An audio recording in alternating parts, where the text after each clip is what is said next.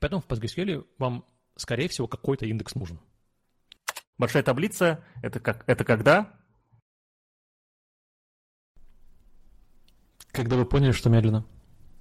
Возможно, возможно, но не обязательно, вы можете построить такой индекс, который э, позволит вам меньше с диска прочитать.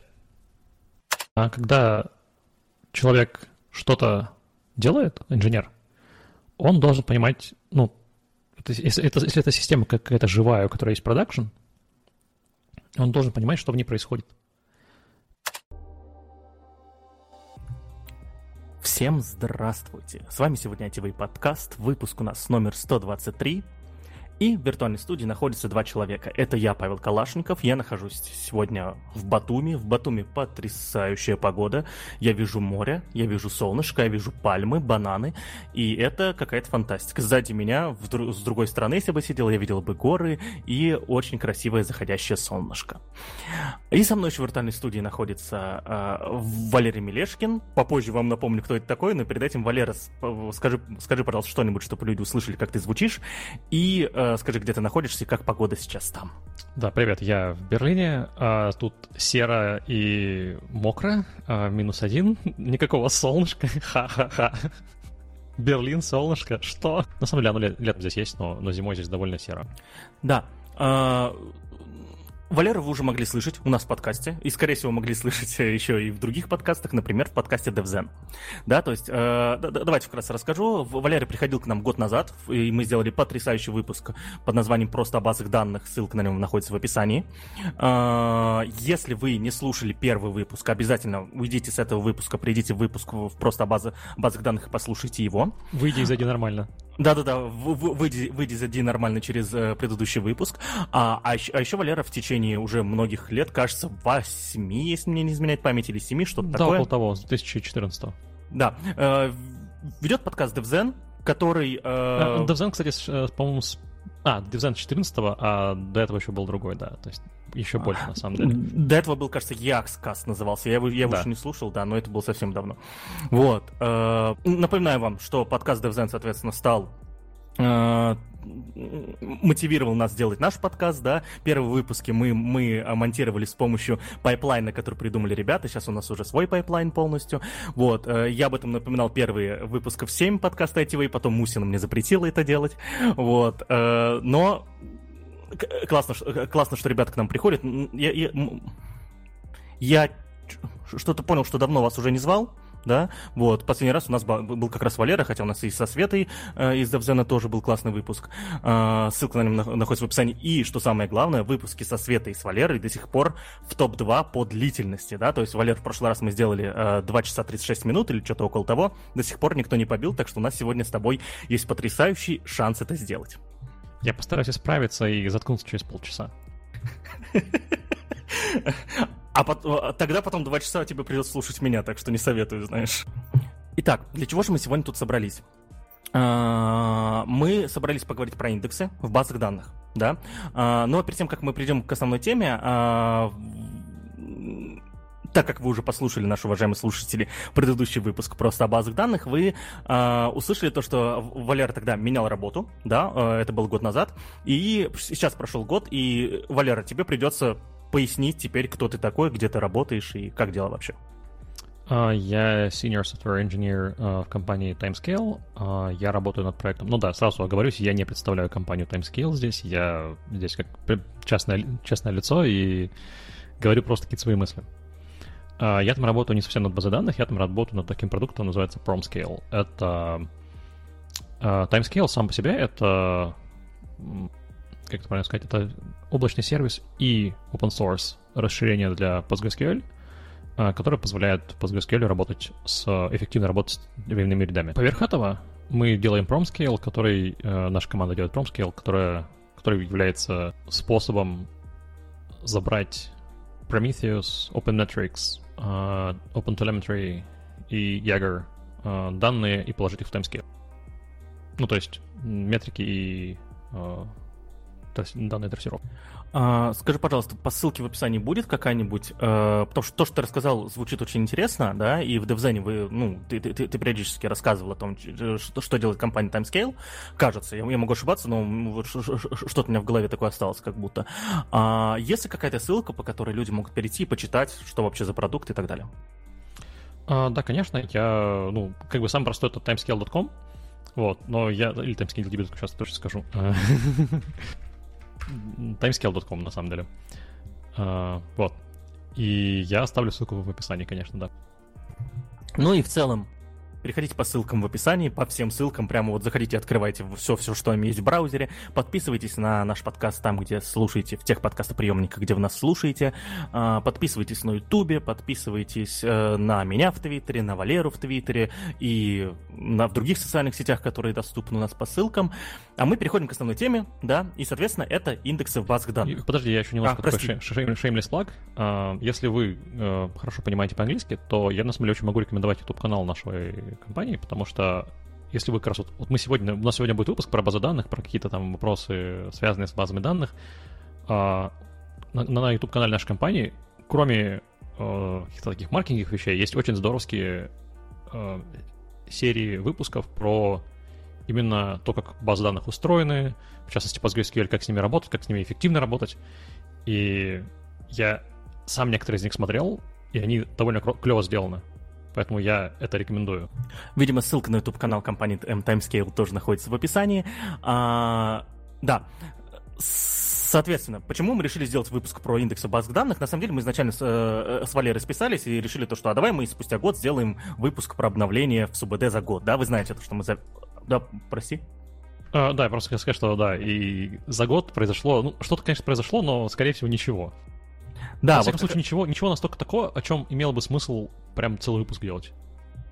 Да, вот э, я, я собирался это сказать, то, что вы знаете, то, что мы зовем э, понравившихся вам гостей, да, к, э, к нам примерно там раз в год и спрашиваем их про новости мобильной разработки, новости фронтенда, новости машинного обучения и так далее, и так далее, и так далее. И вот решили Валеру позвать спустя год про новости СУБД, оказалось, ну, типа, на выпуск...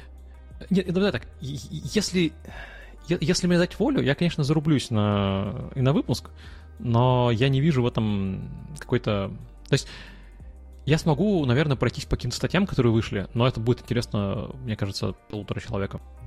Хорошо, а если эти полутора человек нас сейчас слушают, куда они могут пойти, чтобы вот получать эту информацию, получать эти новости? Ну, ты сам обычно откуда, а, а откуда да, эти да, новости секунду, я, я пытаюсь, я пытаюсь, э, чтобы не соврать, как э, человека зовут, эм, я просто заметился, что клавиатуру не было слышно. Я оставлю ссылку на Twitter. Есть э, э, автор книги э, про как это, Database Internals, э, которая как это, с Сибасом. Вот. Э, Алексей, кажется, зовут. Э, Алекс, Алекс Петров. Вот.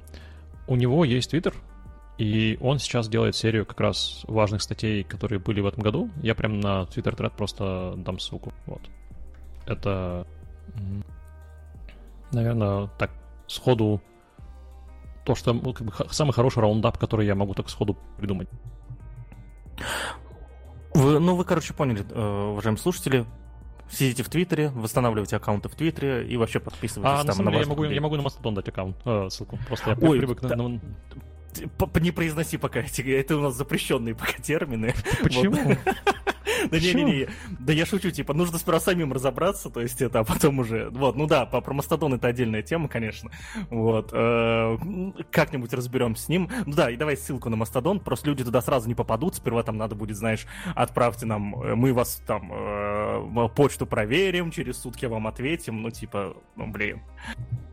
Так, а, ну все тогда. Мы уже накидали миллион ссылок в описании. Да, да, давайте постепенно переходить, соответственно, к, к основной теме выпуска. То мы уже 10 минут почти разговариваем. Вот. А, и а, почему выбрали тему про индексы? Соответственно, потому что на собеседованиях для э, начинающих бэкэндеров, да и для, не для начинающих, почему-то э, самое страшное всегда это, знаете, вот вопросы про базы данных. Но это понятно почему, на самом деле, потому что в большинстве программных продуктов, в большинстве команд э, к, базам, э, к базам данных относятся как к тому, что просто должно работать, и ты, э, ты э, обращаться к ней должен там с какими-то изменениями раз в довольно длительный период, да, но, тем не менее, на собеседованиях э, крутые компании ожидают от бэкэндеров то, что они понимают, как работают более-менее базы данных, и, и больше всего спрашивают, как правило, про индексы, про принципы работы, про использование и так далее. Поэтому, э, если вы до сих пор, соответственно, не очень хорошо плаваете в этой теме, этот выпуск вам отлично подойдет. А если вы знаете людей, которые не очень хорошо плавают в этой теме, скидывайте им этот выпуск. Мы подготовили специально, соответственно, для такой ситуации этот выпуск. Но перед тем, как мы придем к индексам, давайте, соответственно, разберем, что такое реляционные базы данных. Вот. Итак, Валера, скажи, пожалуйста, что такое реляционные базы данных? Да, отличный вопрос. А, я, как это, когда, когда я увидел список вопросов, я такой немножко приофигел, потому что, ну, не каждый день приходится на такое просто чате. Последний раз, мне кажется, что-то такое меня спрашивали в универе. А, и если мы откроем Википедию или, или университетские учебники, в, наверное, в половине из них а, определение того, что, ну, то есть, что такое реляционная база данных, это база данных, которая построена на реляционной модели. Дальше мы начинаем смотреть, что такое реляционная модель, и начинается интересное. А, если мы прям вот возьмем букву в букву английскую Википедию, например, то оказывается, что, ну, почти никакая а, современная SQL база данных не является, не работает с реляционной моделью, потому что а, в реляционной модели, прям, опять же, опять же, если следовать букве Википедии, а не, не знаю, реальному миру, а, то, значит, утверждается, что мы работаем с множествами кортежей, а все современные системы SQL в целом, они с мультимножествами кортежей работают, и вот уже просто в таких мелочах начинаются различия. Поэтому я, наверное, не, не вижу смысла пытаться определить это через э, как это, на, на, наука... Ну, не, не, не, не буду пытаться делать попытку это определить как в учебнике. Э, я бы просто выделил какие-то такие познавательные моменты. Во-первых, это что-то, что в качестве модели данных действительно работает там с таблицами. Uh, таблицы, в которой больше, чем две колонки, то есть это не ключ значения, там возможно построить много колонок с разными типами. Во-вторых, а, таблицы между собой можно комфортно джойнить. Комфортно это важно, потому что если в системе просто ну, для галочки есть join и невозможно пользоваться в продакшене, потому что он медленный, а, вы не сможете там реляционную, действительно реляционную хранить как-то вы не сможете, не сможете пользоваться реляционной моделью данных, если вы не можете соединять таблицы эффективно. А, что еще? Вот эти два критерия, это, это прям вот эти, эти два признака, они должны быть, должны быть у любой эм, системы, которая хочет считать себя реляционной. Дальше начинаются, наверное, менее обязательные признаки. То есть, в принципе, в учебниках обычно и как бы интуитивно после работы с многими системами ожидаешь, что вот есть такая штука, констрейнты э, в системе, то есть можно сказать, что вот это, это э, значение этой колонки в этой таблице, это на самом деле э, внешний ключ в другую таблицу, и потом по нему будет join. И что можно наложить э, ограничение, которое всегда будет это проверять, что вот это всегда э, для, любой, для любой строки в таблице выпол, выполняется, э, выполняется, и если это не выполняется, то строку в таблицу ставить нельзя. Или там, если мы удаляем э, строку в, э, в таблице, на которую ссылаются, то у нас должно, должно произойти или каскадное удаление, или нам должны сказать, что ой, нет, так нельзя. А, но на самом деле не все реляционные системы это реализуют а, в таком виде. То есть, если мы возьмем, например, Snowflake, это довольно популярное аналитическое хранилище, у них констрейнты технически поддерживаются, но на некоторых типах таблиц они делают ничего. То есть вы его создать можете, он будет как документация, но проверяться не будет. А Дальше многие, и сейчас, наверное, даже большинство систем, которые называются реляционными, обычно имеют транзакции. Ну и, в принципе, констрейнты довольно тяжело э, без транзакций как-то поддерживать. Э, я сейчас сходу не скажу, но в прошлом были продукты, которые были ориентированы на аналитику, где могло не быть транзакций, в принципе. Ну, то есть, если данные загружаются пачками и пачки заранее подготовлены, их потом только запрашивают, то ну и зачем нам какие-то транзакции. Вот. Хорошо. Э, вопрос, дополнительный вопрос, да, Коля уже последний раз отвечал как будто в универе. Дополнительный вопрос. А можно ли считать, что вот э, все SQL базы данных реляционные? Вот, вот так. А, с практической точки зрения, скорее да. Ну, опять же, блин, настолько, настолько странный вопрос. Обычно продукт котором есть, в котором реализован SQL, где-нибудь внутри обязательно есть какая-то реляционная часть. Вот у меня такое ощущение. Но, но, во-первых, мы можем взять какой-нибудь, не знаю, Spark, писать на Spark SQL и запрашивать какие-то вещи, которые совершенно ничего общего с реляционностью не имеют. Ну, то есть вы на этом Spark SQL можете построить запрос в key-value хранилище. Больше того, вы можете построить запрос в два key-value хранилища, каждый из которых вообще какой-то отдельный, про Spark ничего не знает, а потом внутри Spark совершить э, join. Ну, то есть, это... Что, что я сейчас не скажи, можно придумать ситуацию, когда это будет неправдой. Ага, ну, в общем, все не так однозначно, да?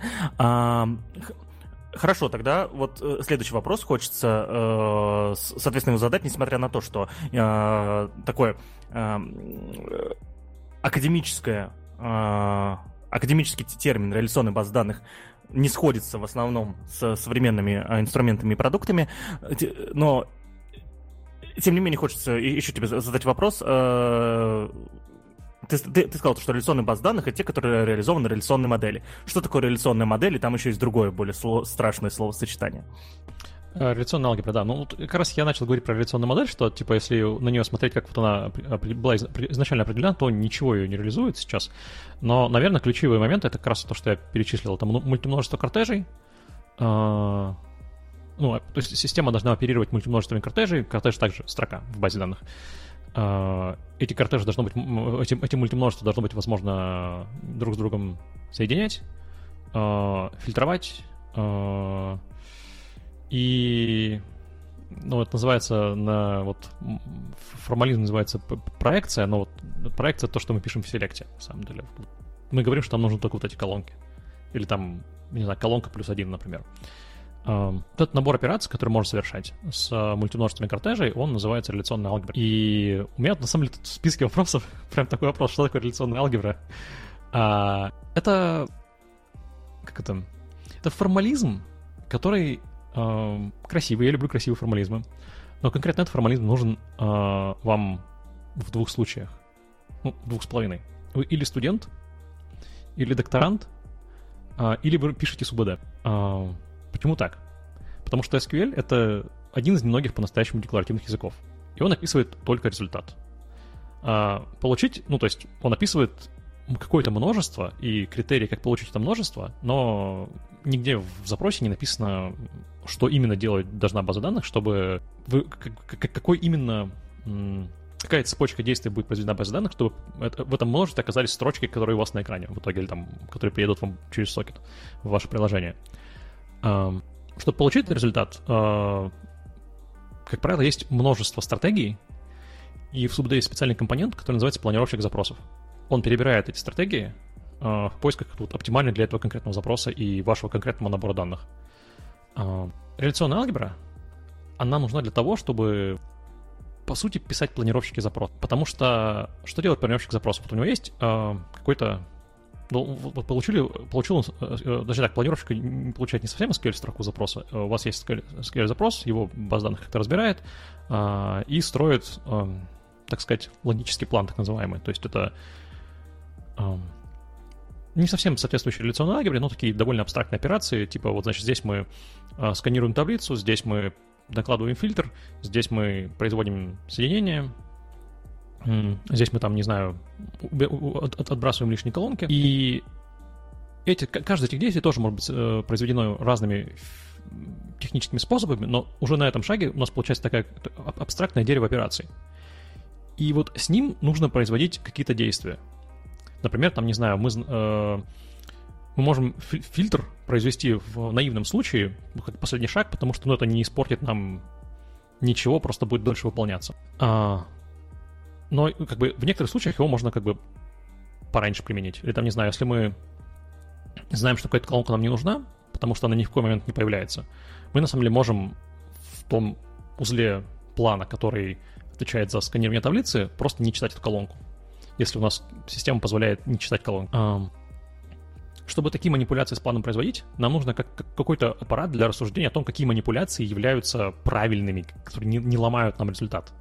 Вот реляционная алгебра, она этим занимается. Она по- позволяет людям, которые пишут планировщики, рассуждать о том, что какая-то оптимизация, она корректная. Окей. Вот я что-то даже, даже я сейчас потерялся немножечко. Но, видимо, ты сделал несколько дисклеймеров, чтобы дальше мы смогли обсуждать правильные индексы. Вот. А, и, и давай тогда Подожди, где, где ты потерялся?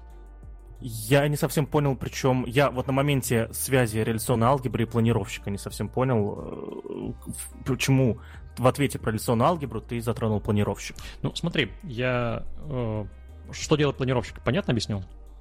Ну, да, да. Вот, смотри, и действие планировщика, как планировщик устроен, это обычно какой-то набор правил. То есть написано, что если у нас есть, вот, не знаю, э, если у нас есть э, вот пример с фильтром. У нас есть фильтр, и у нас есть, у нас где-то очень высоко в плане находится, что в некоторых ситуациях, то есть если у нас какой-то паттерн совпадает, мы можем его протащить э, на уровень ниже. Или, например, мы можем разбить его на два, то есть, например, у нас есть join и фильтр поверх join. Uh, но какая-то колонка, она с левой стороны, какая-то колонка с правой стороны.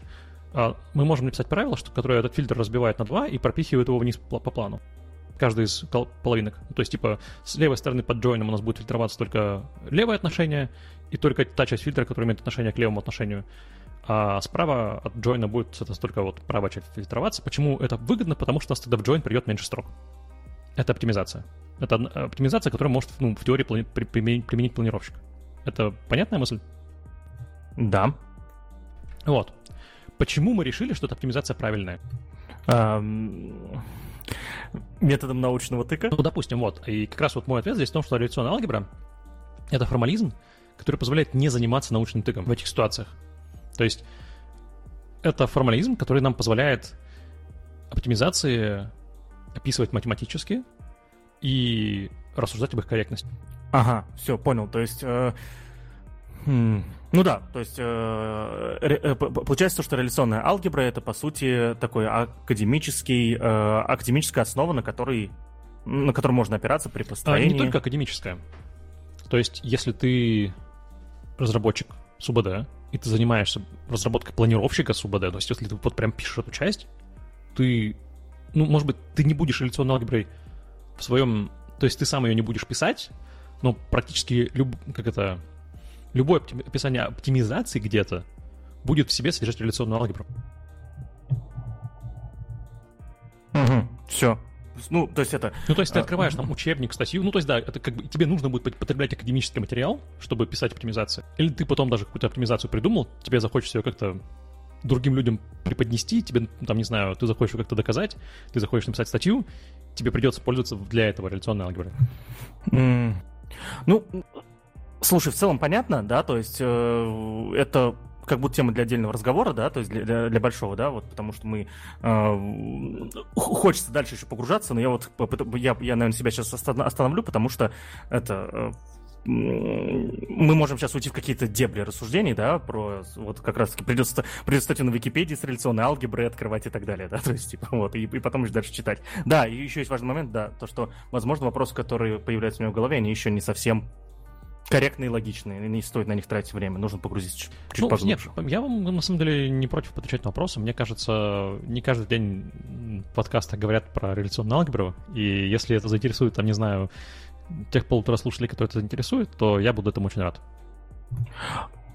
Я, наверное, деспотизму ведущего все-таки э, запланирую выпуск отдельный, да, про реляционную okay. алгебру и так далее, да, потому что вот э, я я понял то, что люди приходят э, знаешь, вот когда написано про индексы, да, вот, то есть э, э мы, мы получили обратку, что вот если мы разговариваем про что-то другое, там, э, больше 10 минут, там, там, ну, типа, людям это не очень нравится. Они, они okay. хотят, да, если получить, вот, про индексы, то, то слушать про индексы. Но это, это действительно интересная тема, я на самом деле вот прям уже, я уже открыл статью про реляционную алгебру, чтобы ты понимал уже, да, вот параллельно.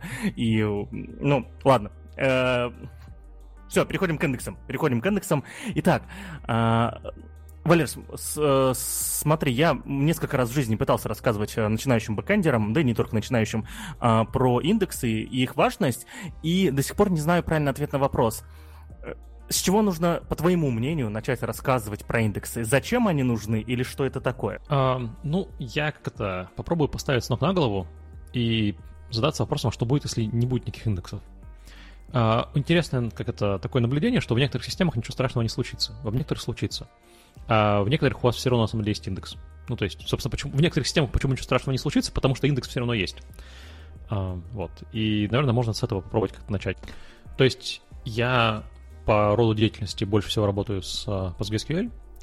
В принципе, еще сталкивался довольно много с а, паркетом. Такой формат хранения данных колоночный, который не привязан к конкретной СУБД. Вот. И, в принципе, как-то раз поработал с MySQL. И все эти способы хранения, они по-разному хранят данные. Просто вот, если нет никакого индекса, у вас на диске, оно, там разные философии того, как оно вообще ляжет на диск. А, в PostgreSQL все ложится в так называемую кучу. И это не, это не, не структура данных кучи из алгоритмических курсов, это прям буквально просто куча туплов. Вот у вас, у вас есть таблица, и вот все, что к этой таблице имеет отношение, просто идет в эту кучу таблицы, просто вот как вот вы записываете один за другим э, туплы вот в порядке прихода, оно просто будет туда попадать, за исключением того, что апдейты у вас будут на том же... То есть апдейт в PostgreSQL — это удаление плюс как бы новая версия. Если у вас э, как-то... Вам, вам придется удалить старый тупл там, на, на той странице, где он раньше лежал, если там есть место, он туда же запишется, но... Ну и в целом, как бы, да, они не обязательно прямо на новую страницу пойдут, они пойдут туда, где есть место, но что я хочу сказать, что э, туплы в кучу пишутся как-то. Нету какого-то порядка, то есть если вы отсортировали данные и, и начали их просто по порядке сортировки писать в PostgreSQL, они, конечно, сортированы, ну или более-менее сортированно лягут. Но в общем случае никакая, не знаю, последовательность, иерархичность, ничего там не будет поддерживаться, они просто будут лежать правильно. В том плане, что э, это потом можно прочитать, но никакой закономерности того, как оно лежит, не будет. Э, поэтому в PostgreSQL вам, скорее всего, какой-то индекс нужен. А, если мы говорим про паркет, а, это вообще формат данных, который как это такой, он сам, он сам себе формат данных. Ему не нужна как таковая база данных, и там тоже нету какой-то, там, не знаю, то есть там есть индексы, но они не, это не какая-то там отдельная сущность, которую нужно создавать. Вы просто, когда в паркет пишете, uh, у вас формат так устроен, что он скорее ориентирован на то, чтобы не читать потом, что вам не нужно. Uh, у вас вся, весь, весь объем данных, который вы хотите записать в пакет файла, разбивается на группы строк. А внутри каждой группы строк есть э, каждая колонка, данные каждой колонки хранятся отдельно, и каждой колонке, в зависимости от, ее типа, применяется стратегия компрессии, стратегии, ну, не совсем индексирования, я бы назвал, как это такой, э, краткого описания, что в этой колонке. И за счет этих всех как это, подходов можно, когда, когда пакет файл читается, можно вот для всей группы, группы строк, которая обычно, не знаю, сотни мегабайт, например, 512 мегабайт, мы можем, например, сказать сразу, окей, из этой группы строк нам нужна только первая и четвертая колонка, все остальные мы, мы просто к ним даже не притрагиваемся, мы про, про, проскочим мимо. Дальше, вокруг, возле, рядом с каждой колонкой будет э, метаинформация о том, что, значит, в этой колонке минимальное значение 0, а максимальное 50. Вот внутри этой группы строк. А, если мы пришли с запросом, в котором в where написано 60, там больше 60, можно, все, можно эту группу строк просто не читать. А, это не индекс а, в том смысле, в котором люди там, который мы дальше будем обсуждать, но это позволяет нам не читать лишнего, и это, в принципе, служит заменой индексу, ну или выполняет похожую роль. И, наконец, у нас есть MySQL, когда у нас... И, в принципе, наверное, большинство современных систем, если что-то построено на где-то внутри себя на LevelDB, на RocksDB, на... Ну, почти, почти любой, э, если возьмете библиотеку для хранения чего-то на диске, почти все они э, представляют себя внутри э, так называемый индексно организованной таблицы. Я надеюсь, правильно это перевел на русский. Когда у нас даже таблица, на которой нет никакого индекса, она на самом деле имеет индекс по первичному ключу. Ну, то есть а, когда вы записываете в MySQL, вы создаете таблицу, и вы говорите там create table, что-то, что там является primary key, вот этот primary key, он сразу будет, вот у вас таблица будет храниться в какой-то индексной структуре, каком-то, или мы дальше поговорим там, какие они бывают, я не хочу сразу сыпать терминами, но, в общем, у вас будет какая-то индексная структура, которая уже организована по значению первичного ключа, например, ну, отсортирована, как-то группирована и так далее, и данные хранятся уже вот возле каждого первичного ключа хранятся данные, которые этому первичному ключу соответствуют. Это три разных подхода к тому, как вообще, в принципе, данные можно записать на диск. Наверное, почему последнего подхода, почему он самый частый, потому что у него, ну, как бы это удобно. Вам не нужно, хотя бы для первичного ключа, никаких дополнительных действий делать. Вопрос. А вот э, я про термин куча знаю только в контексте Postgres, и на самом деле сейчас понял то, что не знаю ни, одро, ни, ни одной другой э, СУБД. Да, которая бы так делала. Угу. Да, вот почему... А я как раз хотел об этом поговорить, да, что почему как бы последний вариант самый популярный, наверное, потому что у него нет особо недостатков. Ну, то есть, какой у этого недостаток, который я вижу, это то, что если вам не нужен индекс по первичному ключу, такое может быть, в принципе, я могу придумать варианты, когда это мне очень нужно, вы его все равно будете иметь и будете тратить ресурсы на его поддержание. А, но дело в том, что не так много систем баз данных, где есть действительно какие-то а, разные типы индексов, индексов по-настоящему разные. А, вот я привел пример с паркетом, да? Когда у нас вместо того, чтобы иметь какой-то, не знаю, вот как можно думать об индексе? Вот мы возьмем учебник, да, какой-нибудь. У нас есть э, оглавление, в самом начале. А в конце есть обратный индекс, нам нужно какой-то термин посмотреть, и мы хотим понять, на какой он странице будет. Вот оглавление — это индекс по первичному ключу, а в конце страницы вот этот вот словарный индекс — это типа вторичный индекс, я бы так, так об этом бы думал. Но что если у нас, например, словарь? Но в словаре нет оглавления, ему не нужно оглавление. Он, он уже словарь. А, ну ладно, там все равно какой-то индекс есть. Но вот а, можно в случае баз данных можно придумать ситуацию, когда нам в принципе не нужно не нужен отсортированный по какому-то признаку индекс, нам нужно только что, что, что-то, что в духе паркета. Ну, то есть в Postgres есть такой, мы об этом позже поговорим, тип индексов Brin. Он позволяет очень-очень-очень а, мал, малым количеством данных описать, чего на каких-то в каких-то, каких-то местах кучи просто нет. Вот там такой же принцип, как я про паркет описывал, а, что просто для какой-то группы дан... какой-то блок данных есть, да, и там вот про него написано, что в нем значение этой колонки от 0 до 50. Если у нас в фильтре написано что-то другое, мы просто этот блок данных не смотрим. Если у нас запросы, которые выбирают почти всю таблицу почти всегда, и нам скорее интересно избавиться, ну, не читать данных, которых точно нет искомого значения, чем находить точную строку, нам, может быть, не нужен классический первичный индекс по первичному ключу. И это единственный, единственная причина его и не иметь, которую я могу придумать. Поэтому вот эта организация с, с кучей и индексами сбоку, она не очень частая. Потому что обычно специализированные системы, которые хранят данные как в паркете, они хранят данные как в паркете. Или, например, делают разные тип, два типа таблиц. То есть, если мы возьмем Snowflake, у него там есть два типа таблиц. Есть вот как бы тот, который был с самого начала, который примерно как в паркете, можно об этом думать, колоночное хранилище. Есть таблицы, которые для того, чтобы можно было удобно работать с э, строками. И они там более как, э, классическим образом хранятся. Там, скорее всего, какой-то... Я не знаю, что там, это проприетарная система, но я подозреваю, что там как раз что-то что похоже на MySQL по организации данных. А. Я ответил на вопрос? Не полностью. Я, то есть у меня все-таки а, вопрос был в том, почему, а, учитывая, что Postgres сейчас, если не самая популярная, то точно одна из самых популярных СУБД в мире, а, почему ник- никто другой не пытается реализовать кучу у себя и повторить и успех Postgres с теми критериями, которые они к себе выставлять хотят? Ну, потому что что я пытался ответить, что у этого нет каких-то особых преимуществ. Ну, то есть преимущество для Postgres, что это единообразно позволяет организовать, это позволяет единообразно э, представить работу с разными типами индексов, э, но при этом транзакционность и все остальное работает примерно одинаково для всех из них. А, все. То есть это все, понял. То есть мы, а, по сути, у нас шире э, возможности для добавления новых фич, да, то есть вот так. Ну, да, ну то есть, но я, я, из того, что я смотрю, многие коммерческие продукты современные, они вместо того, чтобы делать так, предпочитают просто сделать два разных типа таблиц. Им так вот, ну то есть, инженеры этих продуктов решают, что это более, ну это задача, которую они хотят решать вместо того, чтобы делать их в Postgres. А, потому что, опять же, да, наверное, два разных типа таблиц а, в конце концов будут просто лучше работать для своих вариантов.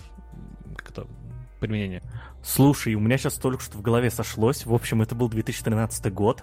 Это была конференция «Стачка», и, короче, была какая-то панельная дискуссия про базы данных, и там сидел Олег Буртунов, соответственно, да, э, очень популярный человек в Postgres-сообществе, и какой-то чувак, который э, то ли из Oracle, то ли рядом с Oracle где-то. И они вот там разговаривали про преимущества, недостатки, короче, вот э, и Postgres. И тогда этот чувак из Oracle сказал такую фразу, то, что говорит, вот то есть это мы, мы все-таки мы стараемся сделать нашу э, наши фичи более качественными, более быстрыми, более более менее затратными и так далее. А Postgres такой, вот смотрите, мы новую фичу накатили, вот типа да, давайте радоваться, да. То есть вот у него был э, такой point.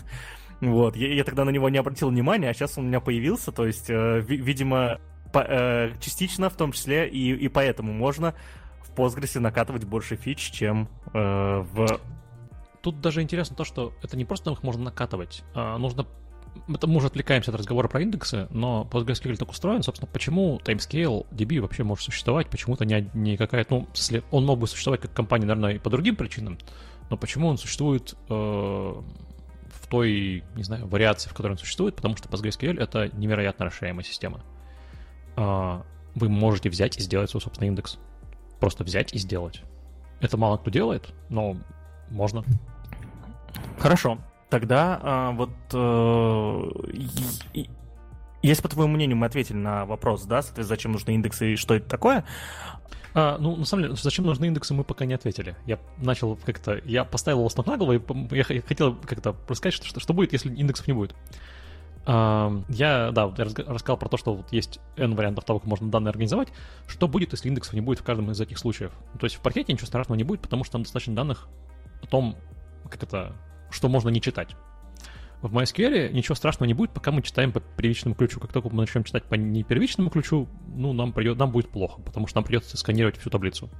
В PostgreSQL, если нет индекса совсем, вам всегда нужно читать весь объем данных, пока вы не найдете то, что вы хотите. Ну, то есть это, кстати, может быть само по себе неплохо, потому что если ваш запрос предполагает, что вам нужно... Ну, если вы хотите ладно, мне, мне сложно так сходу придумать запрос, когда искренне нужно прочитать всю таблицу. А, не знаю, посчитать а, количество букв а, в каждой, как это, в, в, в какой-то колонке, посчитать а, сумму букв, а, как-то, сколько букв, если сложить как-то, как, длина, суммарная длина всех строк в какой-то колонке. Вам придется прочитать просто все значения в этой колонке и как бы посчитать длину и сложить эти длины вам просто запрос так устроен, что вам нужно прочитать всю таблицу. Ну или, не знаю, select star from. Запрос, который наивный, но как бы, да, бывает, вы просто хотите действительно посмотреть всю, черт возьми, таблицу. Тогда отсутствие индекса вам никак не помешает. Но если вы пришли за одним-двумя значениями, которые какому-то критерию э, соответствуют, и у вас нету никакого индекса, который этот конкретный критерий бы ускорял, то вам придется сканировать все равно всю таблицу. Если таблица маленькая, это ничего страшного. Если таблица большая, ну, это долго. Я докопаюсь. Мне всегда нравится, когда вот в разговорах про баз данных говорят, ну, если маленькая таблица, в принципе, пофигу, если большая, то не пофигу. А большая это сколько? Это как вообще? Это зависит от того, чего делаете. Вот, вот, и тут начинается, да. Ну, то есть, как бы, обычно как-то с диска, как правило, нельзя прочитать меньше, чем 4 килобайта.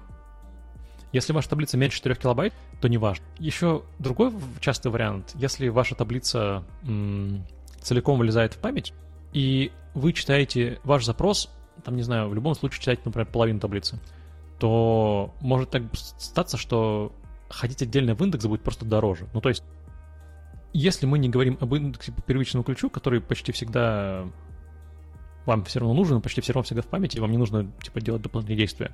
Особенно если это не PostgreSQL MySQL, у вас, как я уже выше говорил, у вас в любом случае он, ну, у вас данные организованы через первичный индекс. Если у нас вторичный индекс, и мы хотим в вторичном индексе найти, не знаю, дай все строки мне, где значение какой-то колонки больше 60. А, не знаю, больше 42. И таких колонок, ну, не знаю, например, половина в таблице точнее, таких строк, которые соответствуют этому критерию, их в таблице половина. Если мы пойдем по всей таблице, мы прочитаем всю таблицу с диска. Ну, то есть вот, вот все, все блоки данных, которые соответствуют этой таблице. А если мы пойдем в индекс, а, нам вначале придется прочитать блоки данных этого индекса, которые, ну, мы, скорее всего, нам придется не весь индекс прочитать, только ту часть индекса, которая про, дан, э, про строки, э, как это, которые больше 42, а потом прочитаем э, еще данные таблицы с диска, ну, тоже только до строк, которые больше 42. Но суммарно мы страницы диска очень может быть, что мы прочитаем одинаковое количество, что мы, то есть мы вот половину индекса прочитали и половину таблицы. Может так оказаться, что половина индекса, а, она по, по объему сравнима с другой половиной таблицы. И было бы проще и быстрее, если бы мы просто всю таблицу прочитали. Почему было бы быстрее? Потому что у нас там, типа, диск случится эффективно, или там еще какая-нибудь другая магия. А, ну, магия. Почему говорю магия? Потому что обычно такие решения принимает планировщик запросов. И планировщик запросов есть представление о цене выполнения одним или другим образом. И если планировщик решит, что вот скорее всего, мы с диска этого индекса прочитаем больше, а потом еще придется скакать по ссылкам, а, это может оказаться дороже, чем просто подряд просканировать таблицу. Я не окончательно тебя запутал? Да нет, я, я прошу прощения, сегодня суббота, и э, недалеко находится железная дорога, это уже третий поезд за 20 минут, я не знаю, как они разруливают, конечно, это все на этих рельсах, вот, но простите, что вы слышите этот поезд. Да, э, ты ты понятно все отвечаешь, и, соответственно, у меня э, был э, ну, дополнительный вопрос. Да, сейчас хочу, я хочу мысль только закончить. Э, и возвращаясь к моей мысли о том, что если у вас таблица уже, она небольшая, она уже была в памяти, а, а индекс, например, он не был в памяти. Э, и планировщик может, может об этом знать. И тогда он совершенно точно примет решение в пользу того, чтобы просто быстренько пойти, пройтись по памяти, чем лезть во вторичный индекс, который вообще еще не в памяти. Да, сори, я возвращаю тебе слово. Да, я, я прошу прощения, я решил дождаться окончания поезда. Очень длинный поезд, не знаю, что они возят туда-сюда, что там нужно. А, у, у меня был не вопрос, у меня был комментарий, соответственно. Мой, мой, мой комментарий состоял в том, что а, большими таблицами считаются таблицы с большим количеством записей.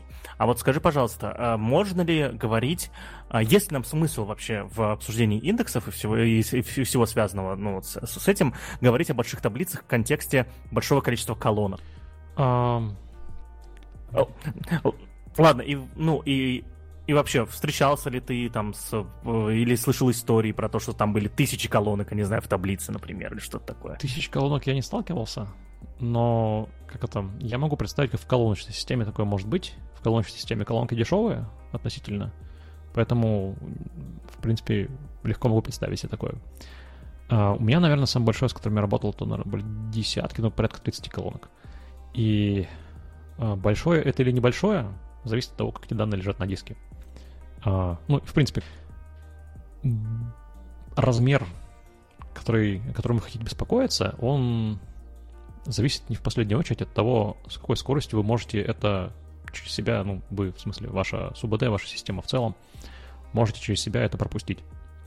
Ну, то есть, не знаю, в 2015-м датасет в 256 гигабайт это был, ну, он не был большим, это не было бигдейтой, но это был датасет, который сложно было менеджить э, на одной машине. Нужно было как минимум несколько машин, потому что память в серверах, которые можно было легко купить, э, ну, в смысле, не за много денег и в любом дата-центре, было, ну, порядка 128, 128 гигабайт, например, можно было легко поиметь в сервере. А датасет больше, ну, то есть у вас активных, активных данных, ну, ровно в два раза больше. А, память не лезет, поэтому как бы нужно как минимум на две машины разбить. А где разбиваем на две машины, еще делаем репликацию и так далее. Ну, в общем, вас поздравляю, у вас кластер из 5-6 машин. Сейчас у нас легко можно поиметь сервер, который, ну, легко в смысле вы заходите на Amazon, нажимаете кнопку, бросаете в это деньги, у вас, э, ну, совершенно точно easy пол терабайта памяти, э, терабайт памяти, по-моему, тоже можно купить. И это, ну, типа в 4 раза больше данных. И 256 гигабайт э, данных — это в принципе, достаточно... Как это? Это достаточно, чтобы обслуживать довольно большое количество пользователей. Ну, там, мне кажется, миллионы пользователей можно потом обслуживать. Соответственно, терабайт э, — это тоже, типа, огромное количество пользователей можно обслуживать. Опять же, в зависимости от того, что вы про них хотите хранить, э, там, для аналитики это не очень, по меркам аналитики это не очень большой, большой объем данных, по меркам э, каких-то, не знаю, крад, типа у вас есть по записи на каждого пользователя и там какие-то атрибуты с ним связанные, там его история покупок, один терабайт до хрена для такого. А, скорее всего, у вас много что туда влезет. То есть вот этого терабайта памяти и там мастер, э, мастер реплика сетапа с терабайтом памяти не хватит только очень-очень-очень большим компаниям. Поэтому вот эта вот большая, что такое большая таблица, это постепенно, э, как это, э, ну, как это, э, это, это меняющаяся цель и меняющееся какое-то определение. А, во-вторых, а, крупность того, с чем вы работаете, что зависит от того, вот, вот, вот сколько вам нужно держать в памяти, чтобы эффективно ну, там, записывать и читать. То есть, если мы говорим про... Вот, опять, у, нас, у, нас, у нас дальше по тексту есть тема о том, что у нас есть порядок колонок в индексах, все это все. А, в зависимости от таких факторов у нас а, разная доля индекса может быть нужна быть активной в памяти. Ну, то есть, если мы одним образом данные пишем и организуем в индексе, может так быть, что нам нужен совсем маленький кусочек индекса памяти, чтобы эффективно организовать запись. А при некотором, не знаю, другом стечении обстоятельств и другом порядке колонок в индексе, другом паттерне записи, может так оказаться, что нам нужно почти весь индекс держать в памяти, а индекс 50 гигабайт, и у нас там типа только, а у нас на сервере, не знаю, 128 гигабайт памяти. И тогда у нас просто половину памяти, просто у нас всегда этот индекс памяти, иначе у нас все очень медленно. Вот. Я не знаю, я ответил на это вопрос или нет. Да, да, да, более чем достаточно. И... Э, ну, то есть, э, я, к сожалению, не знаю хороших способов для, как вот, чтобы взять вот такой прям совет вот, универсальный дать, как, как вот посчитать это много или мало для вас лично. Потому что ситуация, которую видел я, это, как правило, э, ну, так скажем, прикидки на коленке. Сколько нам надо. И с некоторым опытом работы это приходит, и появляется умение оценить, сколько оно, вот, сколько, сколько много, сколько, что такое много, что такое мало. А универсального совета, к сожалению, дать сложно. У меня есть э, универсальный совет от моего бывшего преподавателя. Э, ну, он сперва был моим преподавателем, а потом мы работали на одном проекте в компании спустя несколько лет. И э, мы что-то разговорились, это не про много данных, это про highload, да, вот, разговорились, я вот его спросил, вот, типа, говорю, а вот вот, ну, мы же на ты были, соответственно, да, вот Алексей говорю, а вот, ну, типа, а как мы поймем, highload, highload уже это или, или не highload? И он сказал очень классно, говорит, highload это тогда, когда видны проблемы вашей системы. Вот, я думаю, то, что про много данных, э, про большие таблицы можно тоже придумать какое-нибудь такое, знаешь, вот э, абстрактное, но четкое, ну, но всеобъемлющее определение. Соглашусь, да, мне, мне, мне, мне нравится такая формулировка. Вот, да, то есть, э, ну, грубо говоря, э, большая таблица это вот, блин, давай попробуем прямо сейчас сочинить. Большая таблица это как это когда? Когда вы поняли, что медленно. В смысле, что, что когда, вы, когда вы наткнулись на то, что вы, вы не можете просто ее всю держать в памяти, и как это... Слушай, про медленно было лучше. Э, большая таблица, когда стало медленно. Вот и, вот и все, да. Вот. Ну да. А что там медленно? Запись, чтение, это уже вот, да, вот как раз-таки мы переходим уже к конкретике. Хорошо. А, тогда у меня вот небольшой, э, ну, не, не небольшой следующий вопрос, соответственно. А, как что надо помнить, когда ты создаешь индексы, да, вот, э, ну, то есть, э, можем конкретно в Postgres уйти, Слушай, да, то есть... Я, если, извини, я тут как бы ворвусь и хочу попросить тебя вначале поговорить про типы индексов, потому что мне сложно будет говорить о том, что нужно помнить, потому что для каждого типа индекса какие-то свои нужно помнить вещи. Я вот сам лично не со всеми типами индексов работал. Поэтому я бы вначале проговорил по типу индексов, с которыми лично я сталкивался. Потом про те, которые часто встречаются, можно говорить про то, что можно про них помнить. Слушай, мне, наверное, должно быть сейчас стыдно. Я сам в жизни ну, вот, управлял, наверное, работой с двумя индексами. Все остальные вот, ну, типа, еще, наверное, один-два было один раз в жизни по каждому. Не, да? я имею в виду, смысле, а, да, вот, ну, а какие у тебя в случае, ну, битре что еще в твоем случае было? Э, этот хэш. Хэш, окей. И... А, Что? Ну, ты, сказал двумя или тремя, или как так сказал? Не-не-не, я, я, я, я, я, я, я сказал двумя, соответственно. Окей, ну да, в общем. Mm-hmm. Вот. А, а остальной, блин, я не помню, как он назывался. Он назывался... Вот все, видишь, все, вот на этом моменте все заканчивается. Вот. А, давай про типы индекса. Да, самый типичный это какая-то ну, сортированная древовидная структура, э, обычно B дерево или B плюс дерево, э, или там производная структура данных. Э, также в некоторых других системах это могут быть LSM деревья. Не очень важно, э, как именно, какая именно структура данных это реализует. Смысл в том, что у нас есть как-то для пользователя это выглядит как сортированный список записей. Как бы ключ значения сортированные, и, ну, сортированы именно по ключу. Каждому ключу, как правило, в большинстве систем может соответствовать множество значений, а, и мы можем по этой структуре искать или точное соответствие, или там все, что меньше, все, что больше, все, что в диапазоне в каком-то. А, это то, что используется почти везде, почти всегда. Если вы как-то никаких других слов и индексов не знаете, то, скорее всего, речь идет про, про какое-то B-дерево, B плюс дерево, ну, какой-то другой э, древообразный сортированный. А, друг, друг, другие варианты — это более, больше экзотика уже. То есть, например, в Postgres есть э, очень популярный тип индексов, называется Gin.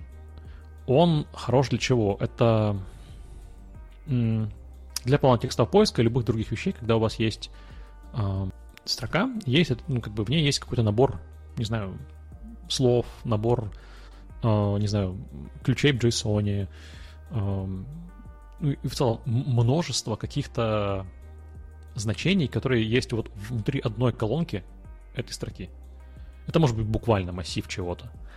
А, и дальше вы хотите ответить на запрос вида «дай мне все такие строки, где в этой колонке найдется, найдется некое значение, или там найдется пара значений. Или, э, если мы говорим про массивы, значит, есть э, строки, в каждой из них какой-то массив. Дай мне, пожалуйста, все такие строки, э, которые содержат в себе полностью вот этот вот мой массив образец. А, это для этого в Postgres есть gin индексы. Я уже упоминал Brin индекс. Это супер экзотический э, индекс для Postgres. Он ну, как-то про него мало кто знает, им довольно редко пользуется, но он довольно прикольный.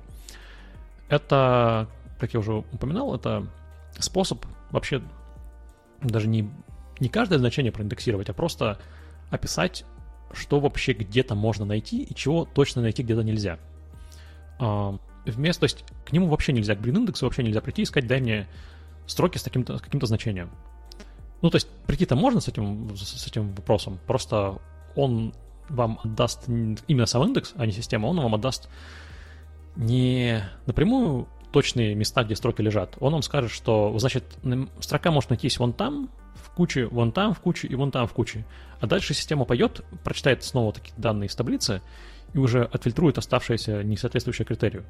И брин-индексы хороши когда? Когда у нас данные вставляются очень там, например, в данных есть э, тайм, временная метка, и данные вставляются более-менее соответствуя этой временной метке.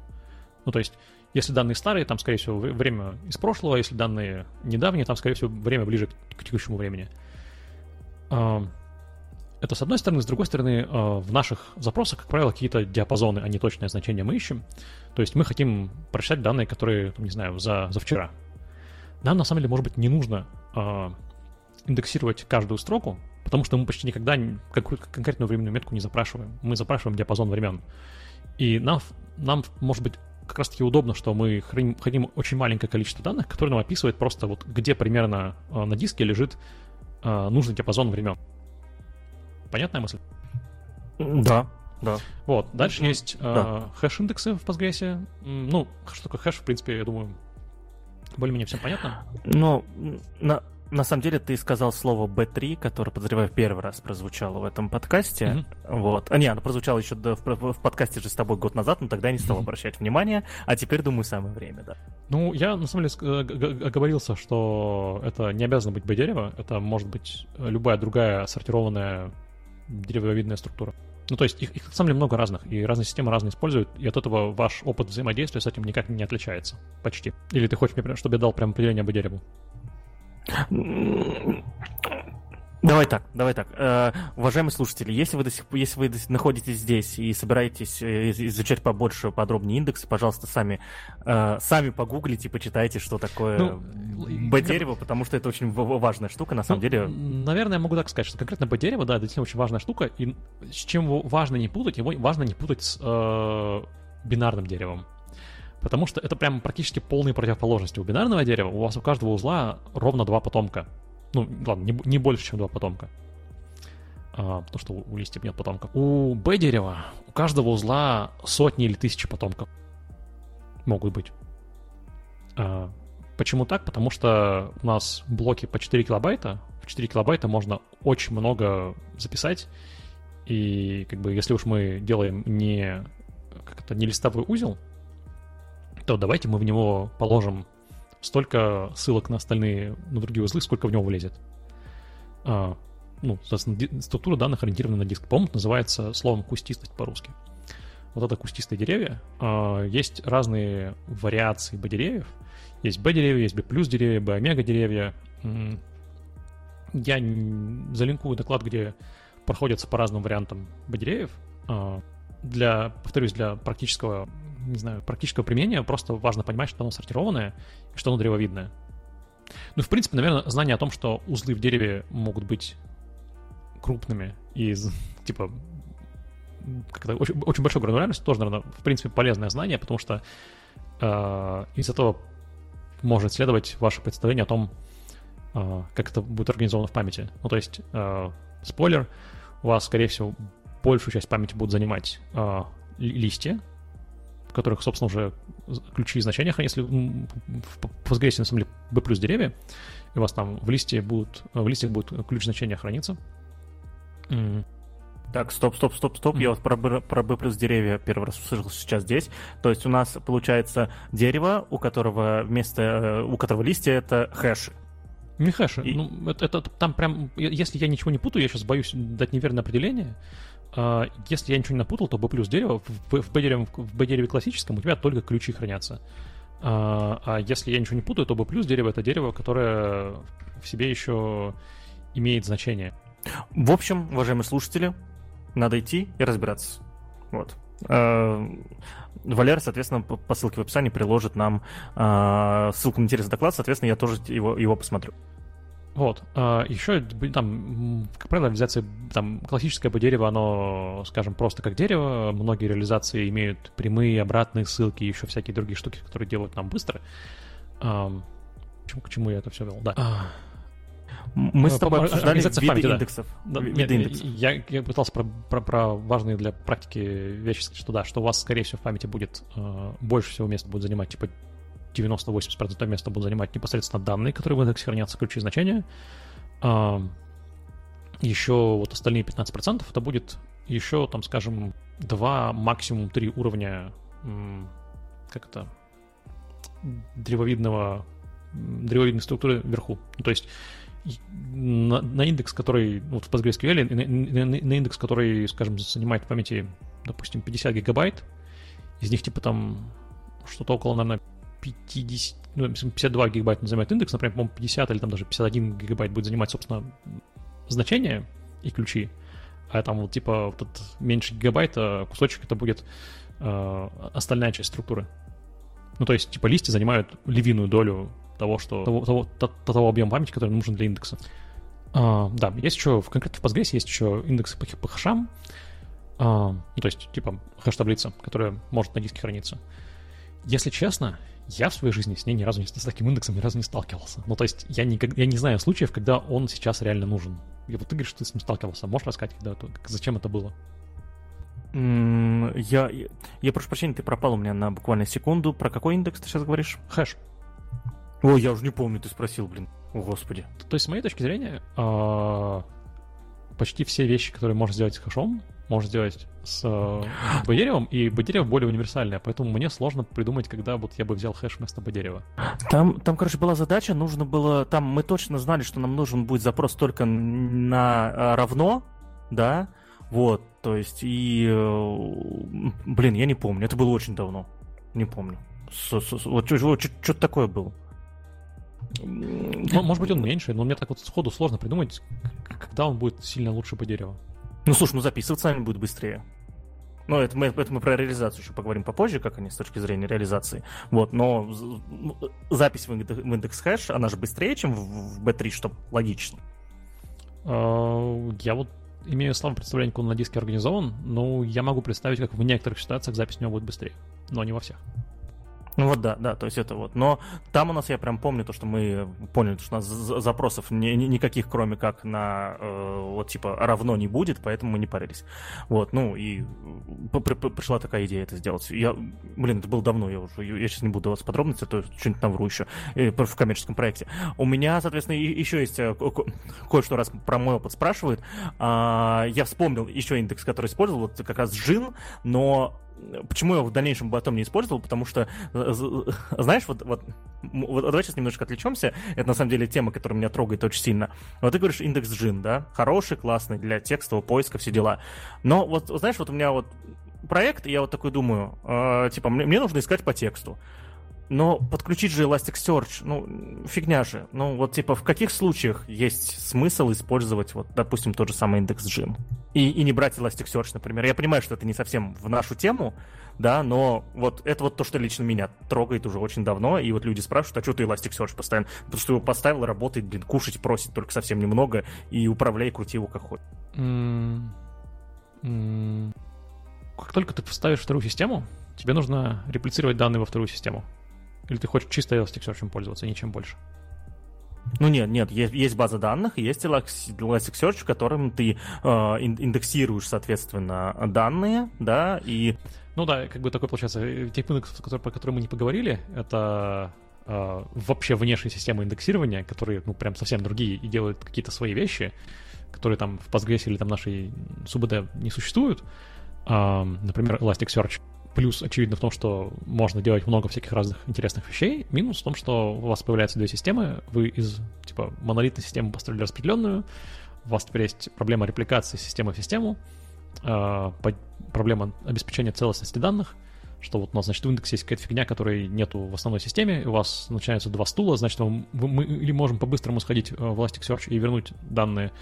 Э, но тогда, если они у нас пропали из основной базы, э, нам придется мы можем пользователю вернуть что-то, что, там, если мы, например, товар ищем, если товар из основной учетной системы пропал, а Elasticsearch еще не успел удалиться, а у нас есть два варианта. Мы можем или отдать товар пользователю на, на как бы отрендерить ему страницу с этим товаром, он потом по нему кликнет и получит ничего, а, извините, товар пропал, а, потом он снова вернется в поиск, снова его найдет, потом снова на него нажмет, а товар снова пропал.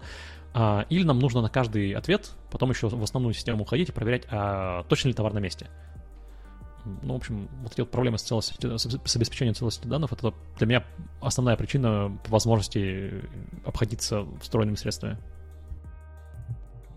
Ну да, то есть на самом деле, я вот когда сказал, что меня этот вопрос трогает, на самом деле я уже знаю на него ответ, почему, да, я пользуюсь, э, пользовался чаще Elasticsearch, чем э, теми же индексами текстового поиска, потому что, э, к сожалению или к счастью, не знаю, а у меня в карьере еще не было продуктов, где э, был жесткий реал-тайм и одновременно с этим достаточно большое количество данных, что начинаются вот когда, э, что становится медленно, да, то есть у меня были либо продукты с реалтаймом с небольшим количеством данных, да, вот, и там, соответственно, э, все, ну, и с небольшим количеством фич, кстати, да, вот, либо были продукты, где много данных, но не было жесткого реалтайма, и допускалось, что пользователь может кликать, допустим, на несуществующие уже объекты, вот, так что вот в таких продуктах, да, у меня еще коллеги лет пять назад ржали, ржали надо мной, что я э, эксперт по небольшим данным, да, то есть, вот, э, вот, но в случаях, когда у тебя действительно вот э, и жесткий реал-тайм, и количество данных, и э, становится данных много что медленно, вот здесь уже, да, здесь уже всякие Elasticsearch со всякими задержками индексации, да, то есть э, и так далее уже, да, не совсем подходит. Я тут хочу внести коррекцию про B, B, B деревья и B плюс деревья, и потому что то, о чем я говорил выше по тексту, это на самом деле, ну, для B деревьев просто неправда. Э, в B деревьях мы э, и ключ и значения, ну, в общем, все, что мы храним в B дереве, мы храним в каждом узле B дерева. B плюс дерево у нас э, в структуре, которая над листьями, хранятся только ключи или иногда даже только префикс ключей. А вот дальше в листьях, собственно, ключ значения. Это важно, потому что вот это мои рассуждения о том, сколько места чего занимает, они верны только для B плюс деревья, потому что в B дереве место будет по-другому распределяться. И другое важное отличие B плюс деревьев, что как раз вот эти вот, э, ссылки на, там, типа, как там, B, плюс дерево можно обойти просто подряд, то есть мы нашли какой-то стартовый ключ, начиная с которого мы хотим найти по дереву, а дальше мы можем бежать просто по ссылкам между листьями. Это тоже, если я сейчас правильно вспомнил, это фишка B плюс дерева. Погоди, ты оговорился или, или, или правда ты сказал по ссылкам между листьями? Да, в B плюс дереве есть ссылки между листьями. Вау. А вот это, вот это интересно. Это, это, это, это, это жесть вообще. Ну, это не жесть, это, это картинка очень просто смотрится, на самом деле.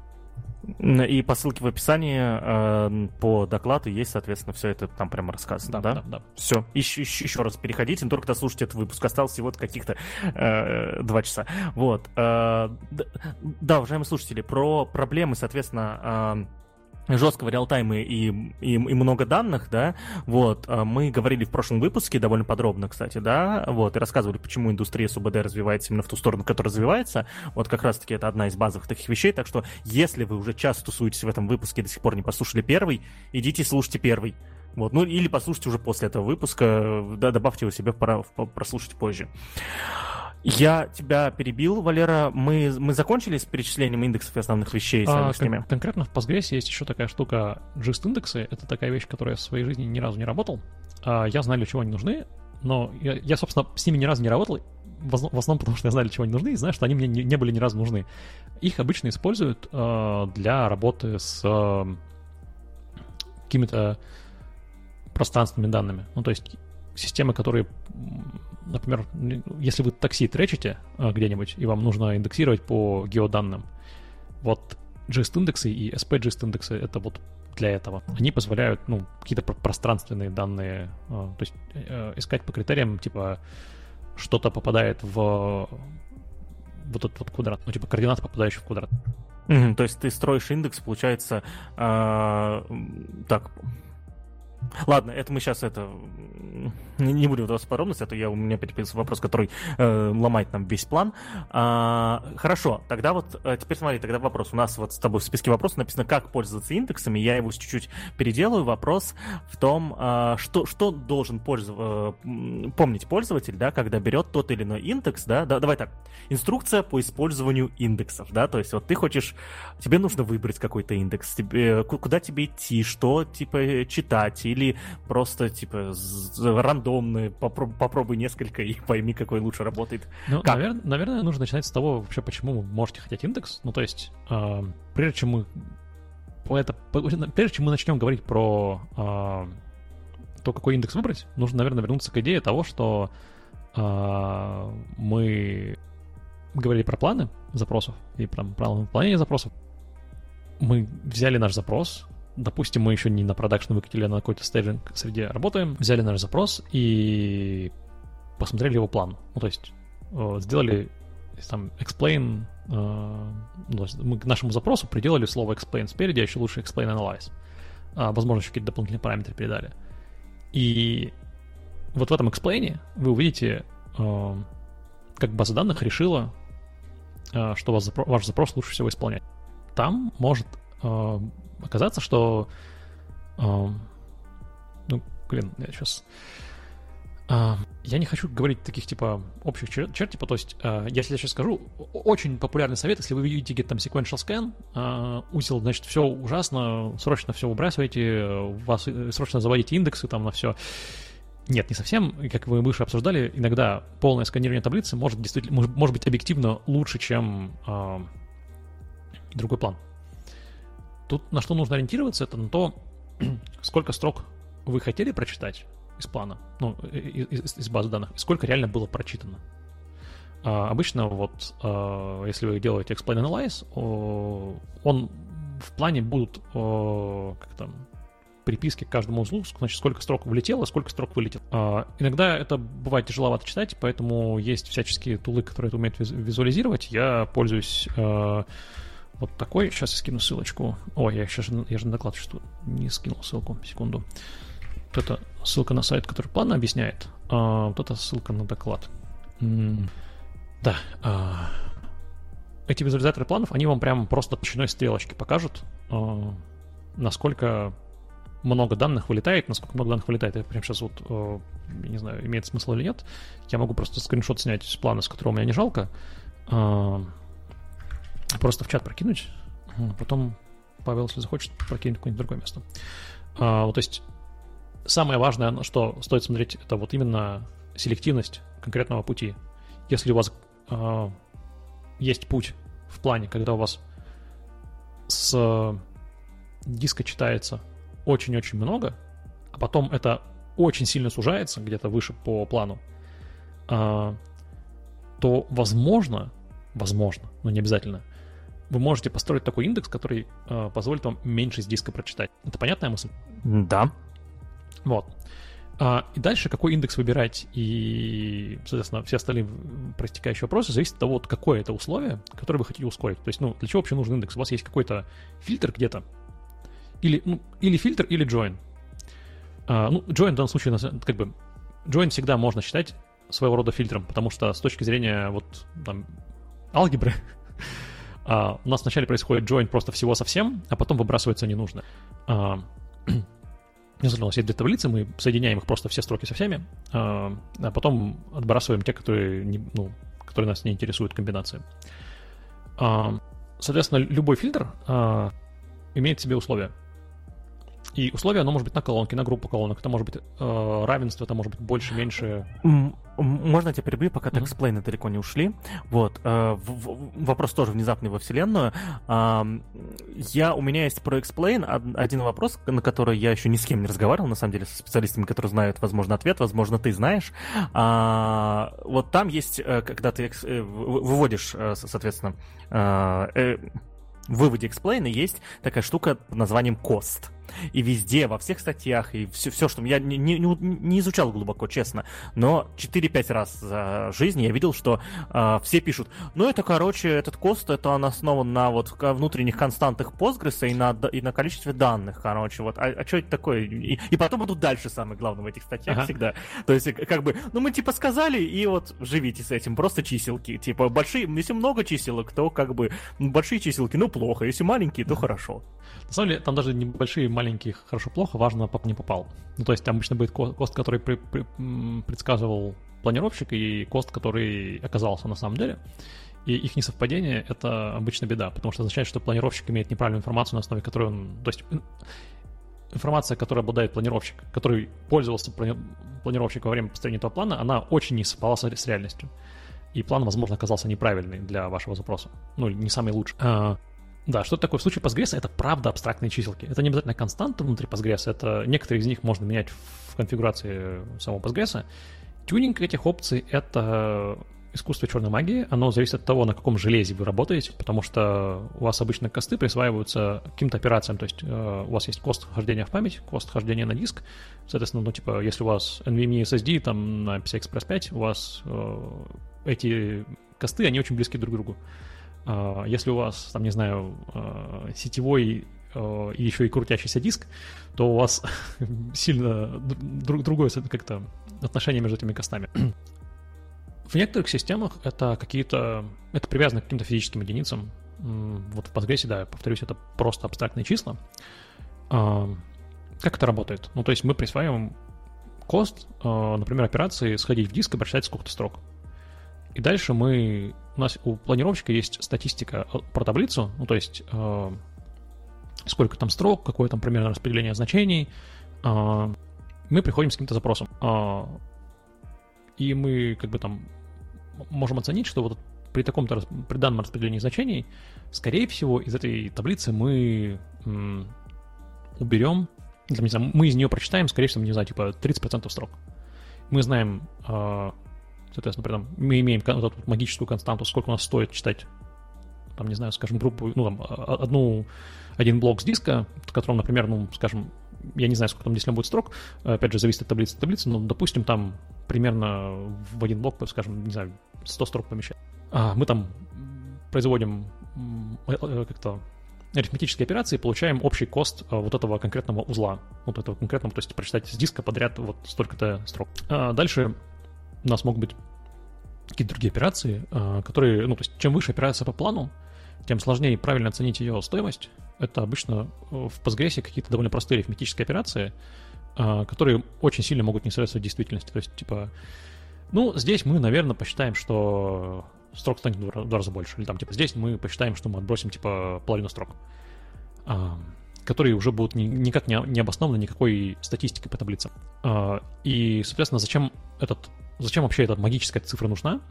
Она нужна как раз для этой э, для этого процесса выбора хорошего плана.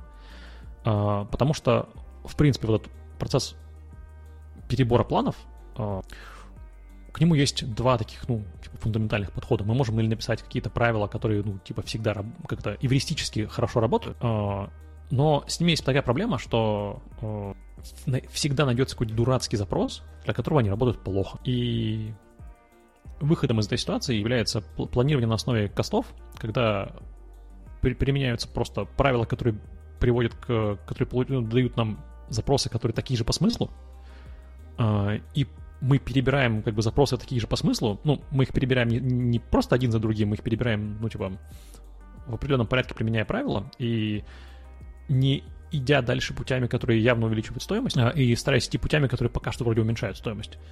А, и вот мы производим такой, типа, направленный поиск, и стараемся применять правила, которые и стараемся идти, да, как я говорю, путем внутри этого поиска, который приводит к тому, что стоимость плана постепенно, постепенно, постепенно уменьшается. То есть, если у нас стоимость нужна как функция, которую мы оптимизируем в процессе поиска хорошего плана. Если стоимости не будет, нам, нам нечего оптимизировать, у нас есть только вариант перебрать все и э, все попробовать, что очень долго. Или, как я уже сказал, просто применить эвристики, которые иногда ломаются. Потому что ну, сложно будучи человеком, который эти эвристики пишет заранее, придумать эвристики на все случаи жизни. В общем, уважаемые слушатели, коль мы с вами начали э, этот выпуск с того, что э, мы сейчас немножечко вам помогаем даже, да, э, готовиться типа к собеседованиям, да, вот, э, под... инвестируйте время, разберитесь, как работает кост, соответственно, в этом, в Postgres. Я думаю, что если э, на том самом вопросе, который задают на, не знаю, 50% бэкэндерских собеседованиях, а что показывает Explain, вот, вы, вы на моменте, когда можете рассказать более подробно, что это за кост и как он считается, я думаю, то, что у собеседующего, который с большой вероятностью не знает, как это работает, вот, э, соответственно, плюсики у вас появятся дополнительные. Вот, это вот интересная фишечка. А, и, и а в целом, подожди, знаешь... Подожди, я, я ответил на твой вопрос или нет в итоге? Да, да, да, да. То есть это ты, э, ты, ты, ты, ты подтвердил, на самом деле, мое... Э, то есть это, ну, поподробнее кое-что еще узнал, но ты подтвердил мое, э, мою идею в том, что это вот черная магия, да, и э, то есть там нужно прям это отдельно ну, действительно же, разбираться. Это, это, это в Postgres черная магия, потому что, я повторюсь, это именно в Postgres решили, что косты будут считаться в абстрактных попугаях. Есть системы, где косты, они привязаны к каким-то физическим единицам. Вот, да, и э, хочется, знаешь, вот я на самом деле понял, я попозже, наверное, разберусь, э, какой-нибудь, знаешь, э, запрос explain cost, вот если был, который вот, понятно, что для, там, там уже два числа, да, и если вот э, у этого коста первое число это получение, вот это, цена получения первой строки, последняя, последней строки, да, и вот было бы классно, если не, хотя бы... Не-не, у тебя есть косты, которые, то, с чего я начал, у тебя есть кост, который предсказал, э, был предсказан, я не знаю, я насчет первой, первой последней строки, я вот сейчас, я, я боюсь соврать. Может, там действительно такое есть, просто я этого не помню.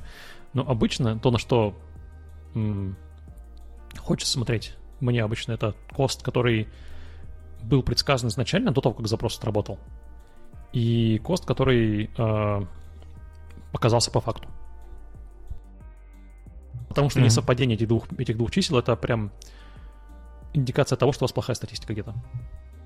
Ну вот, да, да, да, я, я твою мысль понял, и немножечко о другом. Было бы классно, если была возможность, знаешь, типа, увидеть, как одно из этих чисел хотя бы считается, да, то есть, чтобы вот он просто э, был бы вот explain cost, условно, запрос какой-нибудь, ну, я утрирую сейчас, да, который бы показал, как это число собралось, из каких, э, пускай попугаев, но но, но собралось, я думаю, что это было бы, что, что если такое есть, да, это будет очень а, большая помощь человеку, который пытается разобраться, а почему... А, я, я понял, о чем ты. Ты говоришь про, про стартап кост и total cost. А, это не, ну, да, типа, а, это не, не первой последней строки, это а, сколько стоило начать эту операцию и сколько всего мы потратили на эту операцию. Ну, то есть, типа... А что такое начать? А, хороший вопрос. Я, если честно, не, как бы мне, мне это сложно вот так взять и объяснить. Это, во-первых, зависит от операции. То есть у тебя э, мне сейчас немного стыдно, потому что я понял, что я всю жизнь живу с мыслью, ну, типа, несколько лет о том, что это первая и последняя строка вроде бы. Ну, у тебя именно сами строки читать, у тебя не то чтобы прям супер дорого. Ну, то есть у тебя не то, что прям последний будет от предпоследней как-то радикально отличаться. Это я мне мне немного стыдно, что я это у, у тебя устроил смотри, этот ну, разговор ну, внезапный, да. Короче, это сколько нужно произвести работы, прежде чем конкретный узел плана сможет сделать что-то полезное. Я не знаю, это помогает ситуации. Я пытаюсь привести пример, когда придумать пример, когда это будет, когда этот кост будет очень дорогой. Ты делаешь join двух таблиц, в каждой из которых тот почему-то джойнишь, не имеет никак не проиндексировано, и прежде чем у тебя э, хоть, хоть одна строка появится э, из э, вот джойна, у тебя оба других, э, обе других стороны.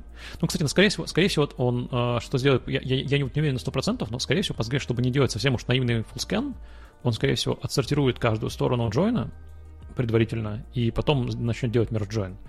И у тебя старт, стартап-кост — это вот вся та работа, которую Postgres должен был произвести перед тем, как вот join вообще смог, смог, смог бы начать работать. Это, ну, я понял то, что ты сказал, но понятное дело, то, что тут как бы тут, тут надо еще разбираться. Ну, то есть, как, как, как правило, как правило, вот этот startup cost, он будет большой, если тебе нужно было произвести сортировку, которая еще не была произведена, и без сортировки, там, типа, план выше по, по, по дереву не сможет работать. Типа, он требует сортированных данных. В, в общем... Ну, давай, да. давай приду более такой, э, может быть, более осмысленный пример. У тебя есть что-то, ну, не знаю, у тебя есть order by э, где-то в запросе. У тебя, если order by из таблицы, э, у которой есть индекс, и он первая колонка в этом индексе, это вот то, почему мы делаем order by, э, то у нас есть какое-то, какая-то структура э, в, в базе данных, которая знает уже, в ней уже данные лежат в нужном порядке. И вместо того, чтобы сортировать, да, важный момент, выбираем всю таблицу, а не пару строк. У нас есть уже, соответственно, какое- какое-то знание о том, вот, вот в какую сторону пойти, а, чтобы строки дальше, которые пролетают через а, физические исполнения плана, чтобы они в нужном порядке прилетали у тебя startup cost у такого order by будет очень маленький или вообще нулевой, потому что, ну, у тебя, да, у тебя строки уже приходят в нужном порядке, тебе ничего не нужно делать, чтобы э, этот узел смог отработать. А, тогда как а, в случае, когда тебе нужно, когда ты запрашиваешь просто таблицу или, там, или не по тому полю, по которому есть индекс, или там вообще нет индекса, эм, ты, ты делаешь order by всей таблицы, у тебя появится чертова сортировка. А, слушай, нет, у тебя так, у тебя order, order by будет, соответственно, сортировка, а если ты потом сверху еще накрутил лимит, например, то вот у лимита startup cost будет полная цена сортировки. Потому что ты не можешь сделать, типа, order by limit, если у тебя данные не сортированы. И, да, ну, как бы стоимость, стоимость лимита из-за необходимости сортировки ниже по плану а, резко возрастет.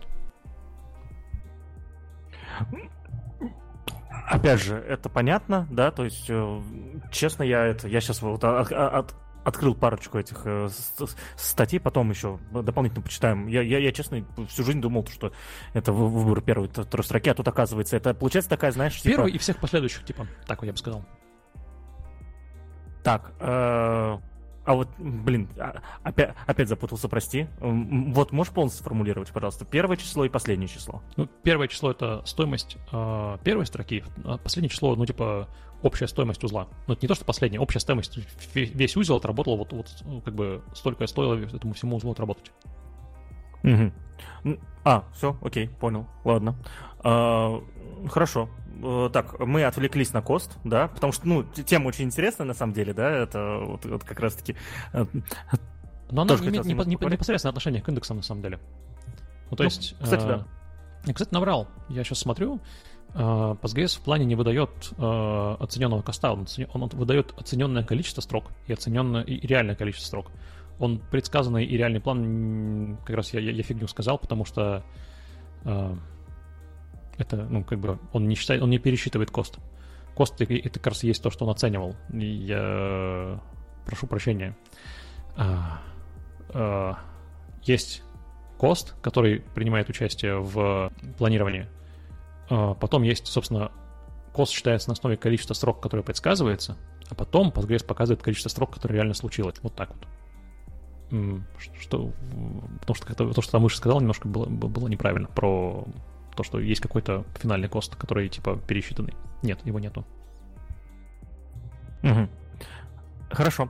Давай вернемся от кост... Э, вот, типа, мы кост разобрали поподробнее. А, что дальше делать для принятия решений о, соответственно, о выборе того или иного индекса? Если у тебя есть примеры в голове сразу, было бы классно.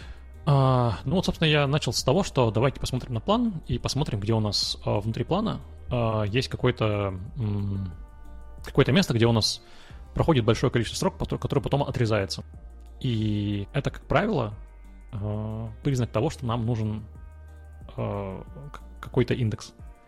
Потому что если бы у нас был индекс здесь, мы могли бы с самого начала вот эту, как бы, то есть мы могли бы раньше отбросить ненужные строки. Потому что, ну, это не всегда возможно, то есть, а, сейчас, с джойнами это обычно сложнее провернуть, чем с просто фильтрами, потому что в джойне значение, к которому применяется фильтр, оно приходит из другой строки, из другой таблицы. А в случае с обычными where фильтрами, там, особенно если значение просто там как бы пользователям сдается или вообще прям константа, которую вы написали в запросе, с этим чуть проще, потому что вы прям знаете, что вы ищете, а, и по-хорошему вы можете, ну, в идеальном случае, если у вас условие происходит из where, то вы можете вообще не прочитать, в идеальном случае, вообще не прочитать с диска те строки, которые не будут удовлетворять этому запросу. А, тип индекса. Если у нас есть операции меньше, больше, равно, это, скорее всего, какой-то древовидный индекс. А, если у вас операции а, вхождения в множество, полнотекстовый поиск или что-то такое, это gin-индекс.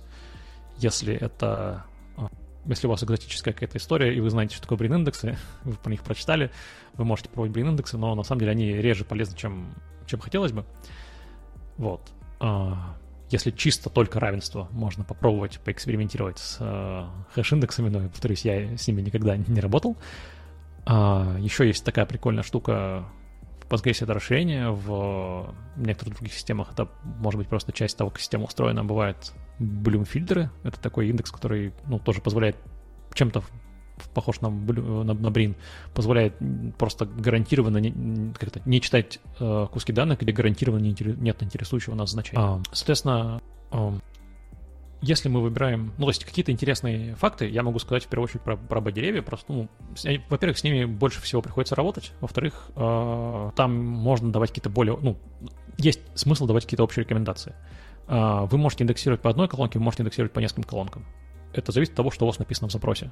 Если у вас в условии несколько колонок, есть смысл их включить в все в один индекс. Потому что если у вас два индекса, там индекс один по колонке А, индекс другой по колонке Б, а, и у вас в запросе обе, есть ситуации, когда а, PostgreSQL а, вас может воспользоваться индексами, но это будет гораздо более дорогой способ ими воспользоваться. Ну, то есть он может просто как просканировать, ну, то есть есть много вариантов того, как индекс может быть использован. А, он может быть, может быть так, что все, что вам нужно в запросе, уже есть в самом индексе, и никуда вообще, кроме индекса, ходить не нужно. Это будет индекс only scan. А, ну, то есть, не знаю, вы проиндексировали колонку, ну, вы сделали индекс по двум колонкам, не знаю, айдишник пользователя и сколько он принес нам денег.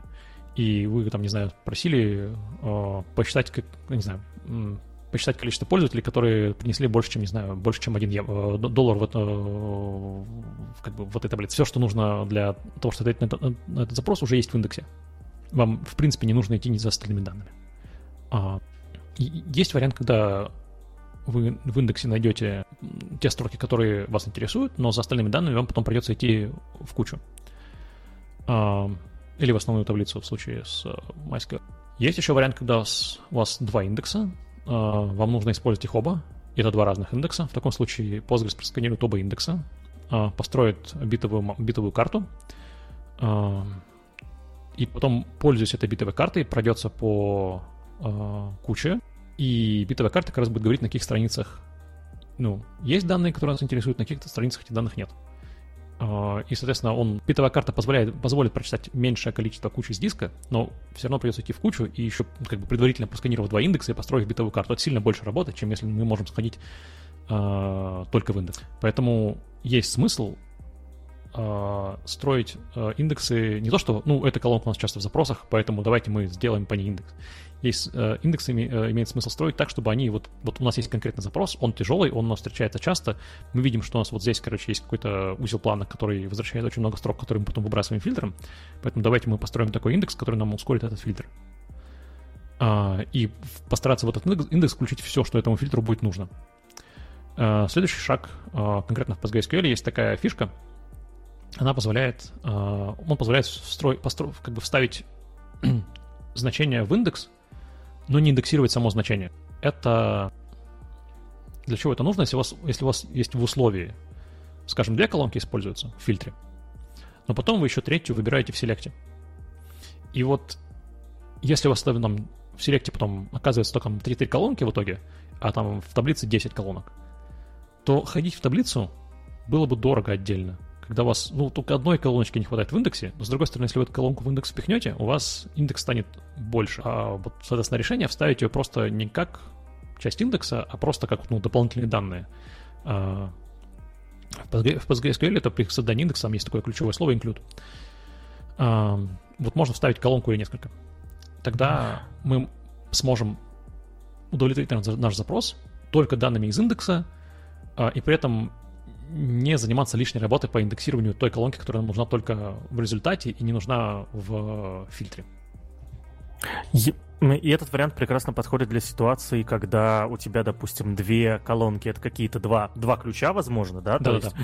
Вот, а третья колонка, в ней, как правило, много текста лежит, да? То да, есть, да, чтобы да, в индекс да, не совать все это, ты, соответственно, просто, а, ну, поиск у тебя фактически по индексу пробегается быстро, а данные читаются на моменте уже, когда нужно конкретные строчки взять. Да, и при этом они читаются из того же индекса, физической, той же физической структуры, и не нужно идти в основную, как бы, кучу или там таблицу за, типа, потом, там, там в чем еще сложность, что в PostgreSQL и MySQL всех не колоночных базовых данных, а, за редким исключением, которое называется тост в PostgreSQL, а, вы читаете, когда строку, вы читаете все, что в ней есть, а потом выбрасываете.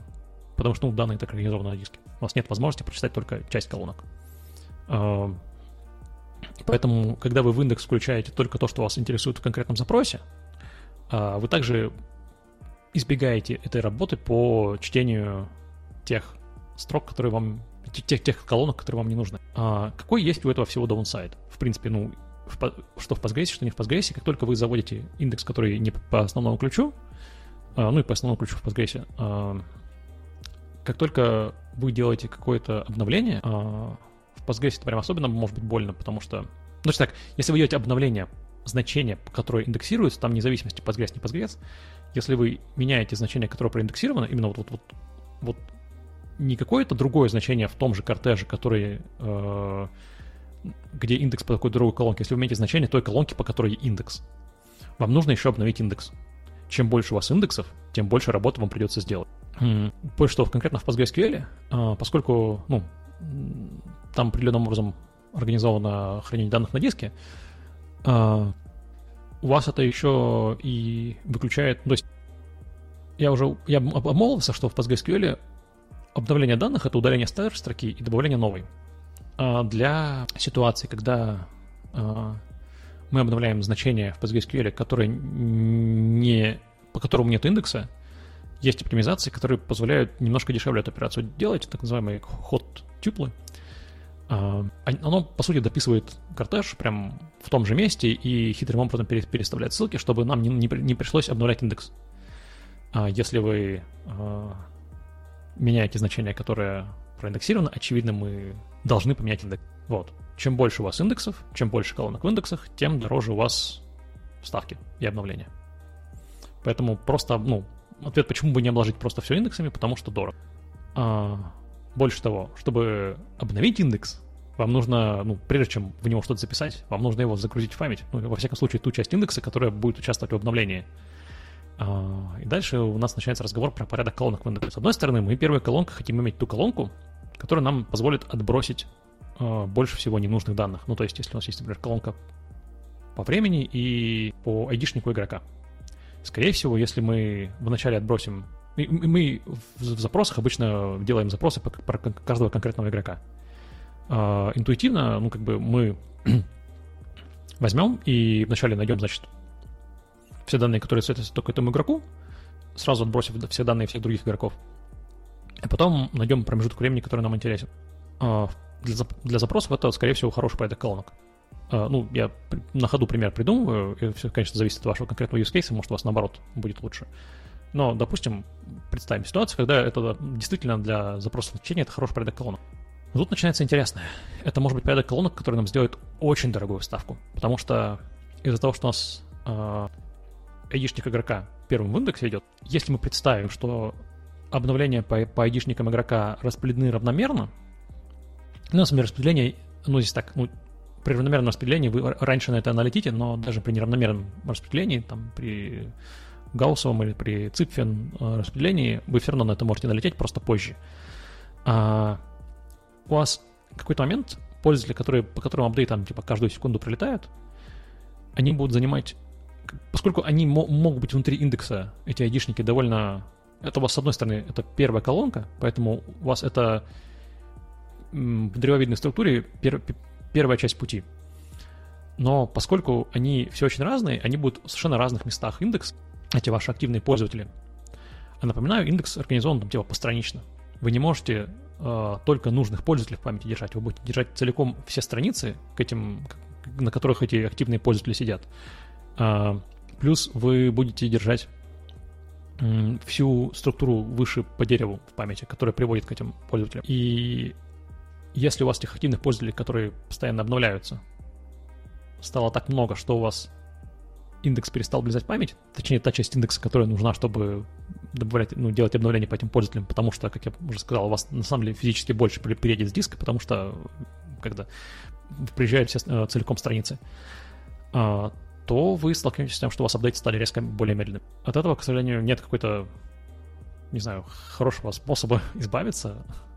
Можно или каким-то образом пытаться отказываться от этого индекса, путем, не знаю, того, что какой-нибудь, не знаю, блюм фильтр прицепить, чтобы, там, не знаю, меньше сканировать таблицу. Ну, на самом деле, я не могу хорошего варианта здесь придумать. Или просто действительно выделять больше памяти.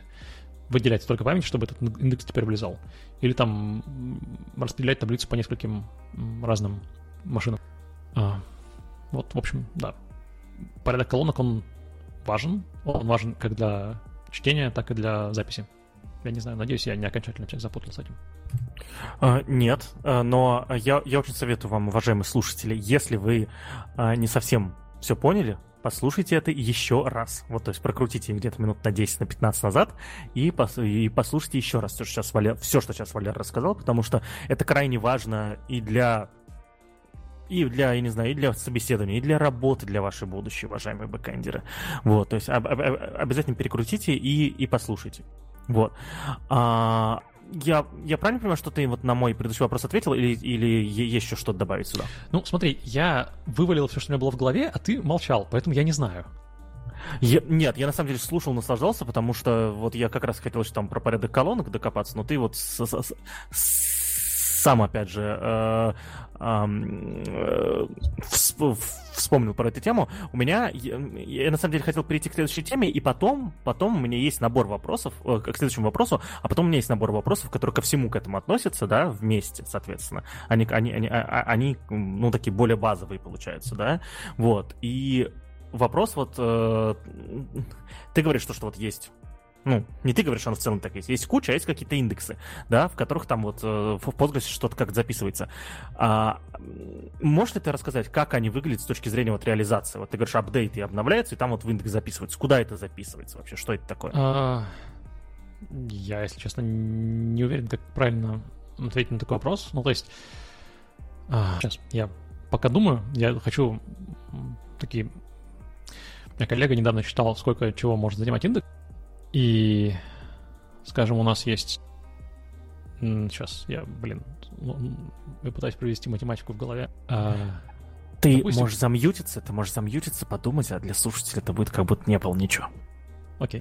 Ну да, вот иллюстрируя, иллюстрируя э, пример, э, то, что я говорил, что вот, типа, порядок колонок и, и запись. Э, если у нас есть колонка, которая как-то так распределена, что у нас э, тот айдишник, который у нас первый, когда первый идет в индексе, а, он, ну, за собой притаскивает много страниц. Если у нас оказывается, например, что у нас 2000 активных страниц для индекса, ну, то есть страниц, напомню, в PostgreSQL, PostgreSQL кажется 8 килобайт, если я ничего не путаю. А, да, 8 килобайт.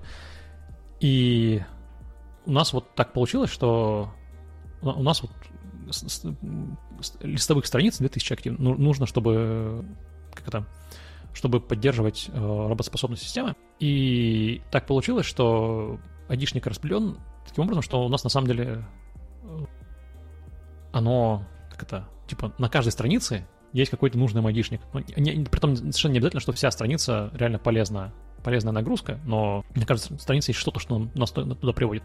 Вот 2000 э, страниц, это как бы, в результате несложной математики, это типа 115 гигабайт. Да, памяти нужно иметь просто, чтобы типа 2000 активных страниц памяти держать.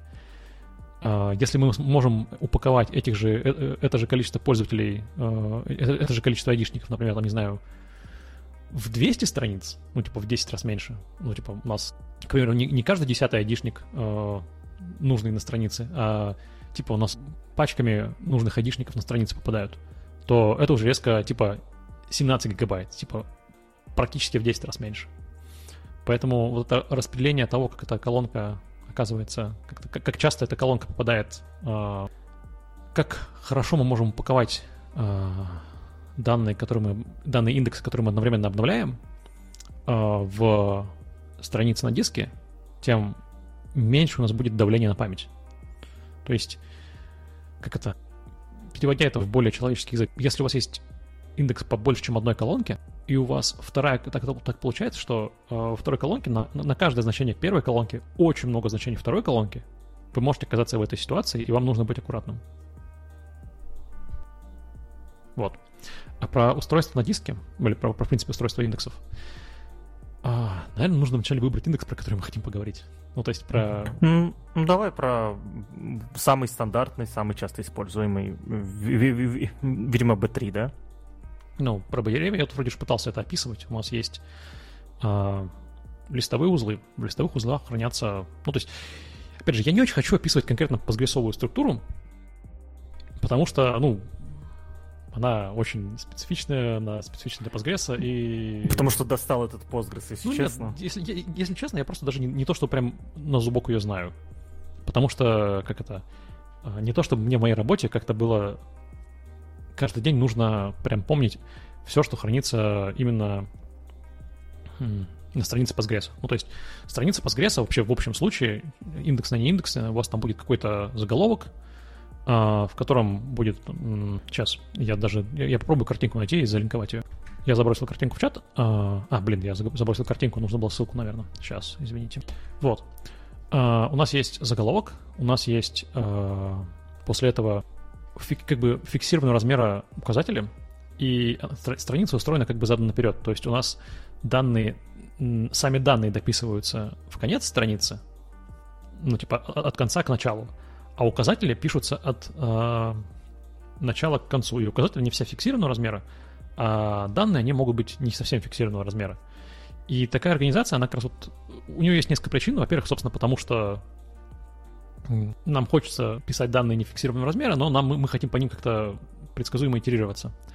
Во-вторых, потому что в PostgreSQL есть некоторое количество магии, которое в некоторых ситуациях мы хотим поменять только указатель, не меняя кортеж, Uh, или наоборот, поменять там только кортеж, не меняя указатель, или там хитро пере, пере, переткнуть указатель, там типа указатель может ссылаться на другой указатель в некоторых ситуациях. И кончается страница специальными там байтиками special, в которых там, я не помню сейчас, что там лежит, а, в заголовке кортежа там есть служебная информация, вроде а, того, какие-то... Сейчас... Э, заголовок... Сейчас есть заголовок кортежа, заголовок страницы. В заголовке страницы там есть... А, а, блин. Я уже не помню, что там есть.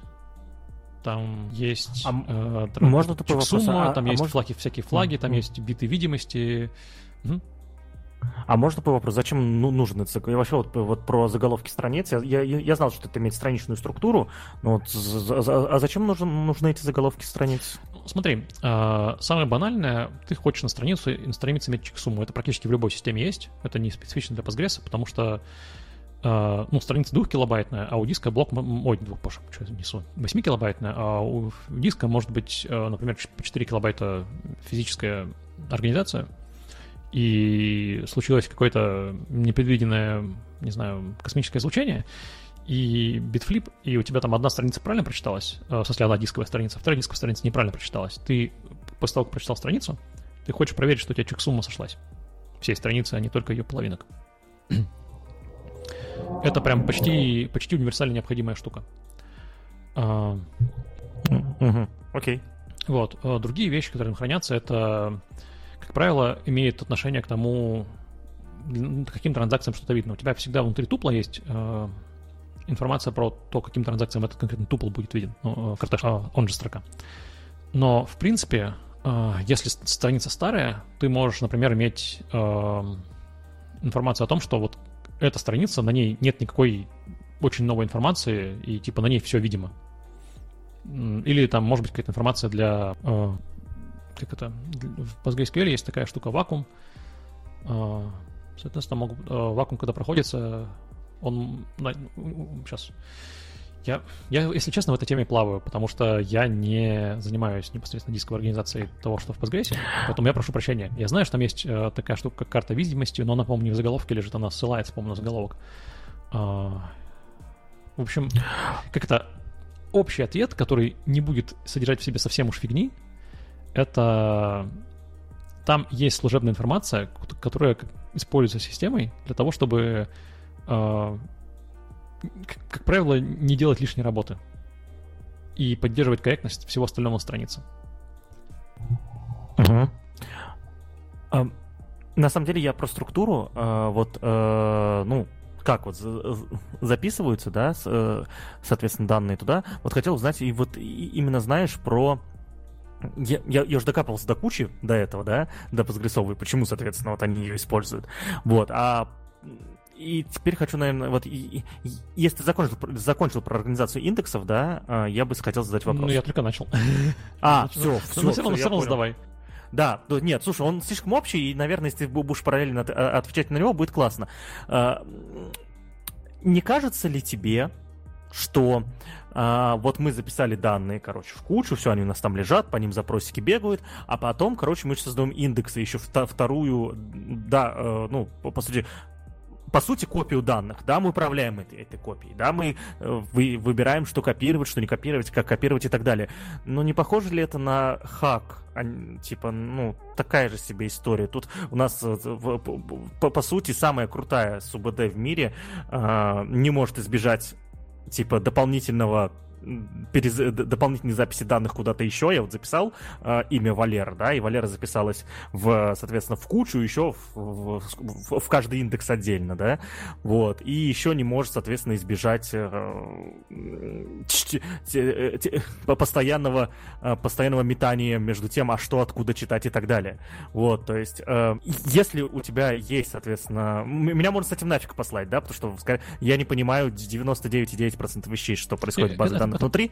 Правильный но... вопрос, на самом деле, это не, не какой-то плохой вопрос. А, я повторюсь, что это, ну, конкретно идея с кучей, она удобная, но она не самая, как это, не самая эффективная. Я просто сказал с самого начала, что мало в каких системах это есть, именно потому что это, ну, редко, это, это, это редко преимущество. Это преимущество только в тех случаях, если ты можешь, если у тебя есть ситуация, когда тебе вообще индексы не нужны.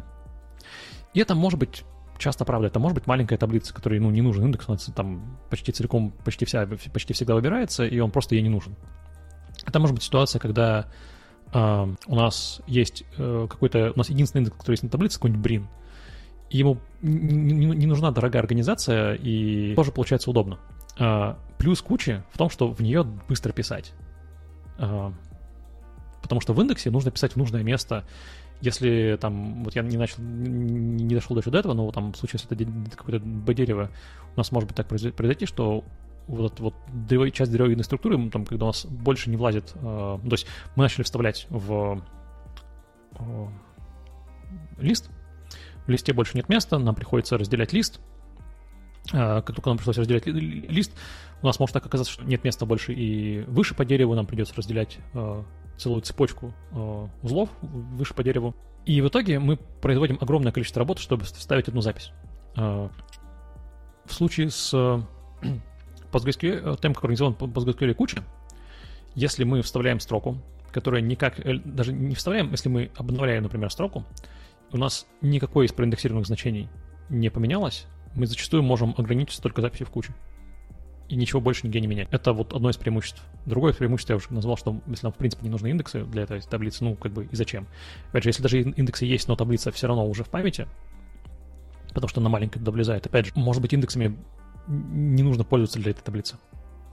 Индексы иногда нужны, конкретно в случае PostgreSQL. А, индексы — это способ а, поддерж- поддержания ограничений. То есть, если у нас есть где-то foreign key constraint или primary key constraint, и они там, ну или просто даже какой-то constraint уникальности, то он, как правило, будет поддерживаться каким-то индексом, потому что, ну, как мы можем на, на, во время вставки определить, что больше такого значения в таблице нет?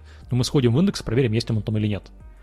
А, и может так оказаться, что нам индекс нужен, например, для, на запись, чтобы это constraint проверять, а на чтение у нас таблица всегда просто в память влазит, и зачем вообще индекс ходить на, на, на чтение? Ну, типа, мы читаем достаточное количество таблиц, чтобы от индекса не было прямой. А, ну, так, не знаю, это, это в защиту, скорее, чем... Другая часть вопроса была, почему, почему данных много раз пишется, и почему, почему все системы так делают. Это не только Postgres касается ответ. А, любая система, какую вы не возьмите, ну, то есть нет какой-то магической пули, которая вам позволит... А, если вам, как это, у вас есть данные, они отсортированы и положены одним способом. Вам к ним нужно обратиться еще и другим способом, например, в другом порядке, по другому ключу, как-то еще. Вы, у вас есть два варианта действий. Или вы можете э, пойти в существующую структуру данных, возможно, произвести лишнюю работу, например, уже есть индекс, или даже у нас просто индексно организованная таблица, и у нее там, скажем, колонка А, колонка Б составляют первичный ключ в таком порядке, А, Б, и там еще C и D колонки, которые просто не, не, не, не, не являются ключом в индексе. А, соответственно, нам нужна колонка B.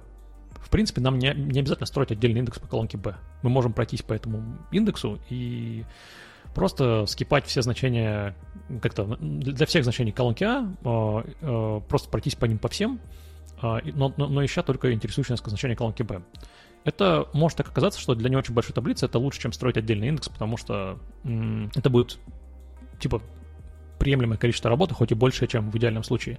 Но если мы хотим сделать вот ровно то количество работы, которое минимально возможное, нам придется еще раз отсортировать данные в том порядке, которые нам нужны для запросов по колонке B, и записать это еще раз. Ну, потому что, ну, как бы, а как иначе это сделать?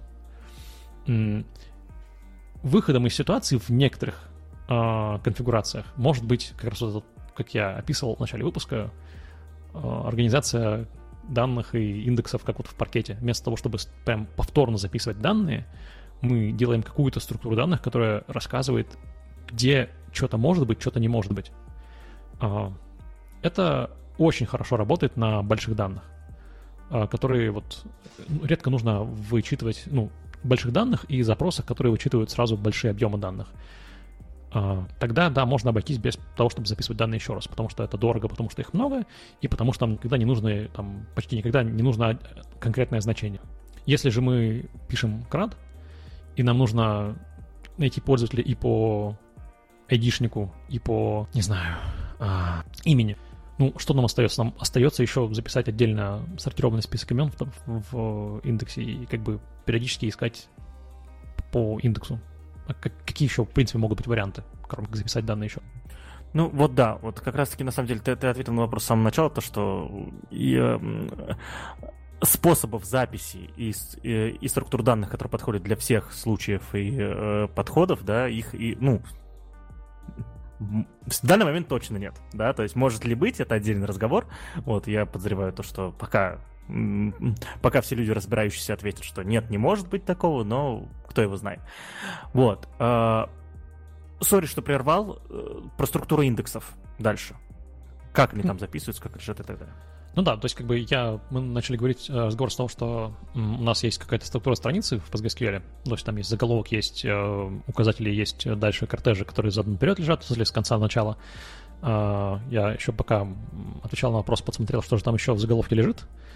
Там, да, я правильно сказал, что там есть э, номер, как бы, место как-то в логе восстановления, типа, когда было последнее изменение в этой странице. Это важно при восстановлении системы. Там есть чексумма, там есть э, биты, флаг, э, всякие биты э, с флагами, э, типа видимости и прочего такого.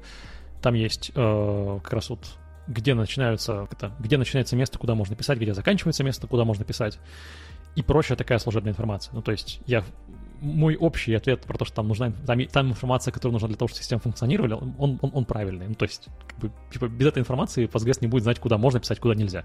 Ну, или, типа, ему придется всю страницу просканировать, прежде чем он найдет там, типа, твое место. Вот.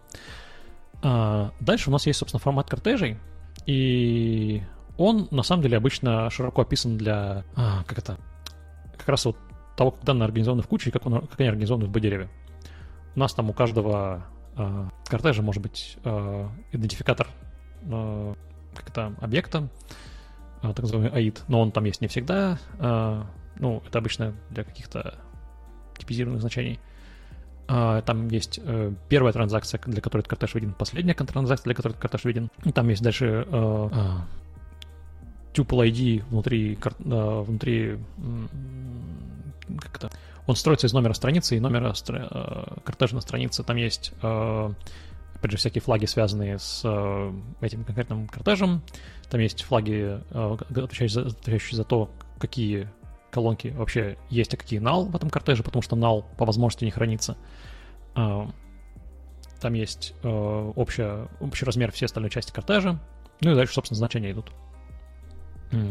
Да, сами значения, вот там уже может просто что угодно лежать. В случае B-дерева, в случае B-дерева у нас там лежат в тех страницах, которые отвечают за, как это, за древовидную часть. Там лежат ключи и у каждого, в каждом кортеже есть тоже tuple ID, размер, ключ и флаги. В листовых значениях там больше всего может быть. А, там могут быть... А, да, плюс у нас могут быть кортежи, короче, которые содержат в себе ссылки там на вот перекрестные, типа, между листами. А, как раз, по-моему, для этого спешл используется. Когда, по-моему, как раз вот зарезервированное место спешла, оно как раз, по для ссылок, если не ошибаюсь. Спешла? Ну вот на, на, на странице я сказал, что там есть хедер, там есть э, указатели, там есть, э, собственно, кортежи, и в самом конце страницы есть такое зарезервированное место, которое называется Special. В нем, если не ошибаюсь, хранятся вот как раз эти перекрестные ссылки, когда они там есть. Но я могу ошибаться. Я не уверен. Вот. А, да. В листовых узлах хранятся ключи, там же в листовых узлах еще хранятся значения, и в листовых узлах еще будут храниться, а, как это называется, боже, вот, в общем, то, что мы в include написали, те значения, которые не входят в индекс, но мы хотим их иметь в как это? В окончательной выдаче, в, да. В окончательной выдаче, да, да, спасибо. Спасибо, выручил. Также у индексов обычно бывает мета-страница, которая, то есть у нас как бы есть корень дерева, в котором, ну, собственно, уже начало древовидной структуры. Но у нас еще обычно есть такая страница метаинформации, которая, собственно, благодаря которой находится корень дерева. И там же еще всякая служебная информация, типа э, сколько у нас там уровней в индексе, сколько э, какая-то, какая, в какой, какой версии кода это записано и всякая такая другая служебная информация. Mm-hmm. Опять же, я не являюсь специалистом по организации индексов в PostgreSQL. Часть того, что я сказал, может быть не совсем аккуратной, потому что я, может быть, пару раз это видел в каком-то виде, но не то чтобы я прям очень-очень-очень хорошо это знал и понимал.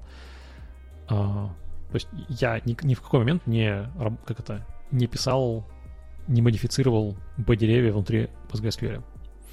Если кому-то хочется настолько глубоко в это залезть, вам нужно, наверное, поискать или подкаст с кем-то, или прям даже, не знаю, позвать в выпуск кого-то, кто прям непосредственно занимался реализацией индексов.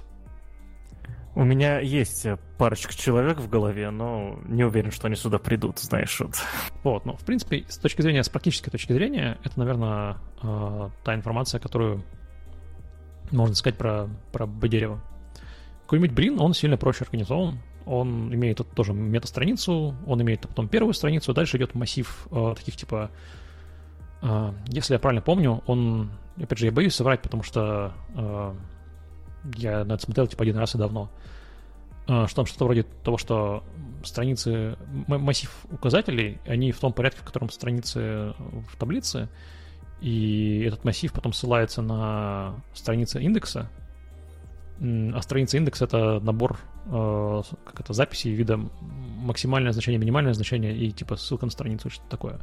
Вот, то есть, типа, Брин сильно-сильно-сильно проще устроен, но, опять же, он сильно меньше всего может э, полезного для вас сделать. Какой-нибудь джин, я про него даже не буду пытаться рассказывать, потому что он сложно устроен.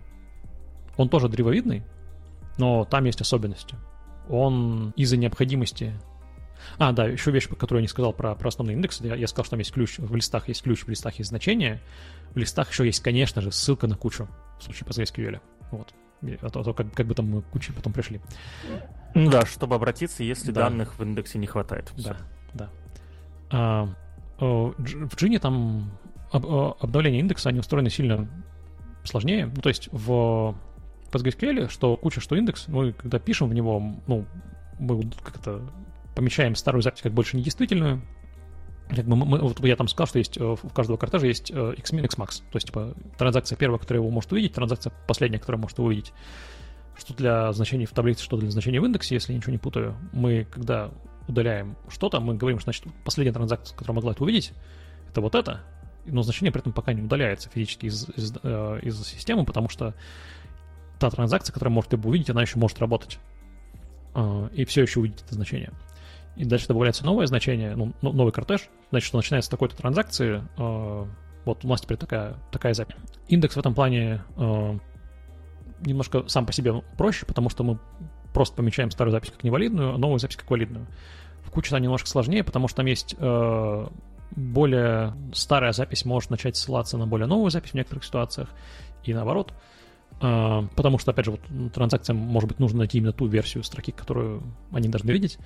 Но, да, в общем случае апдейт что индекса, что куча происходит так, что мы помечаем что-то старое как невалидное, э, добавляем новую запись э, и меняем внутренние указатели так, чтобы это все как бы корректно друг на друга указывало. Э, в случае с кучей это все. В случае с индексом, как я уже упомянул, могут быть ситуации, когда у нас нет больше места на странице.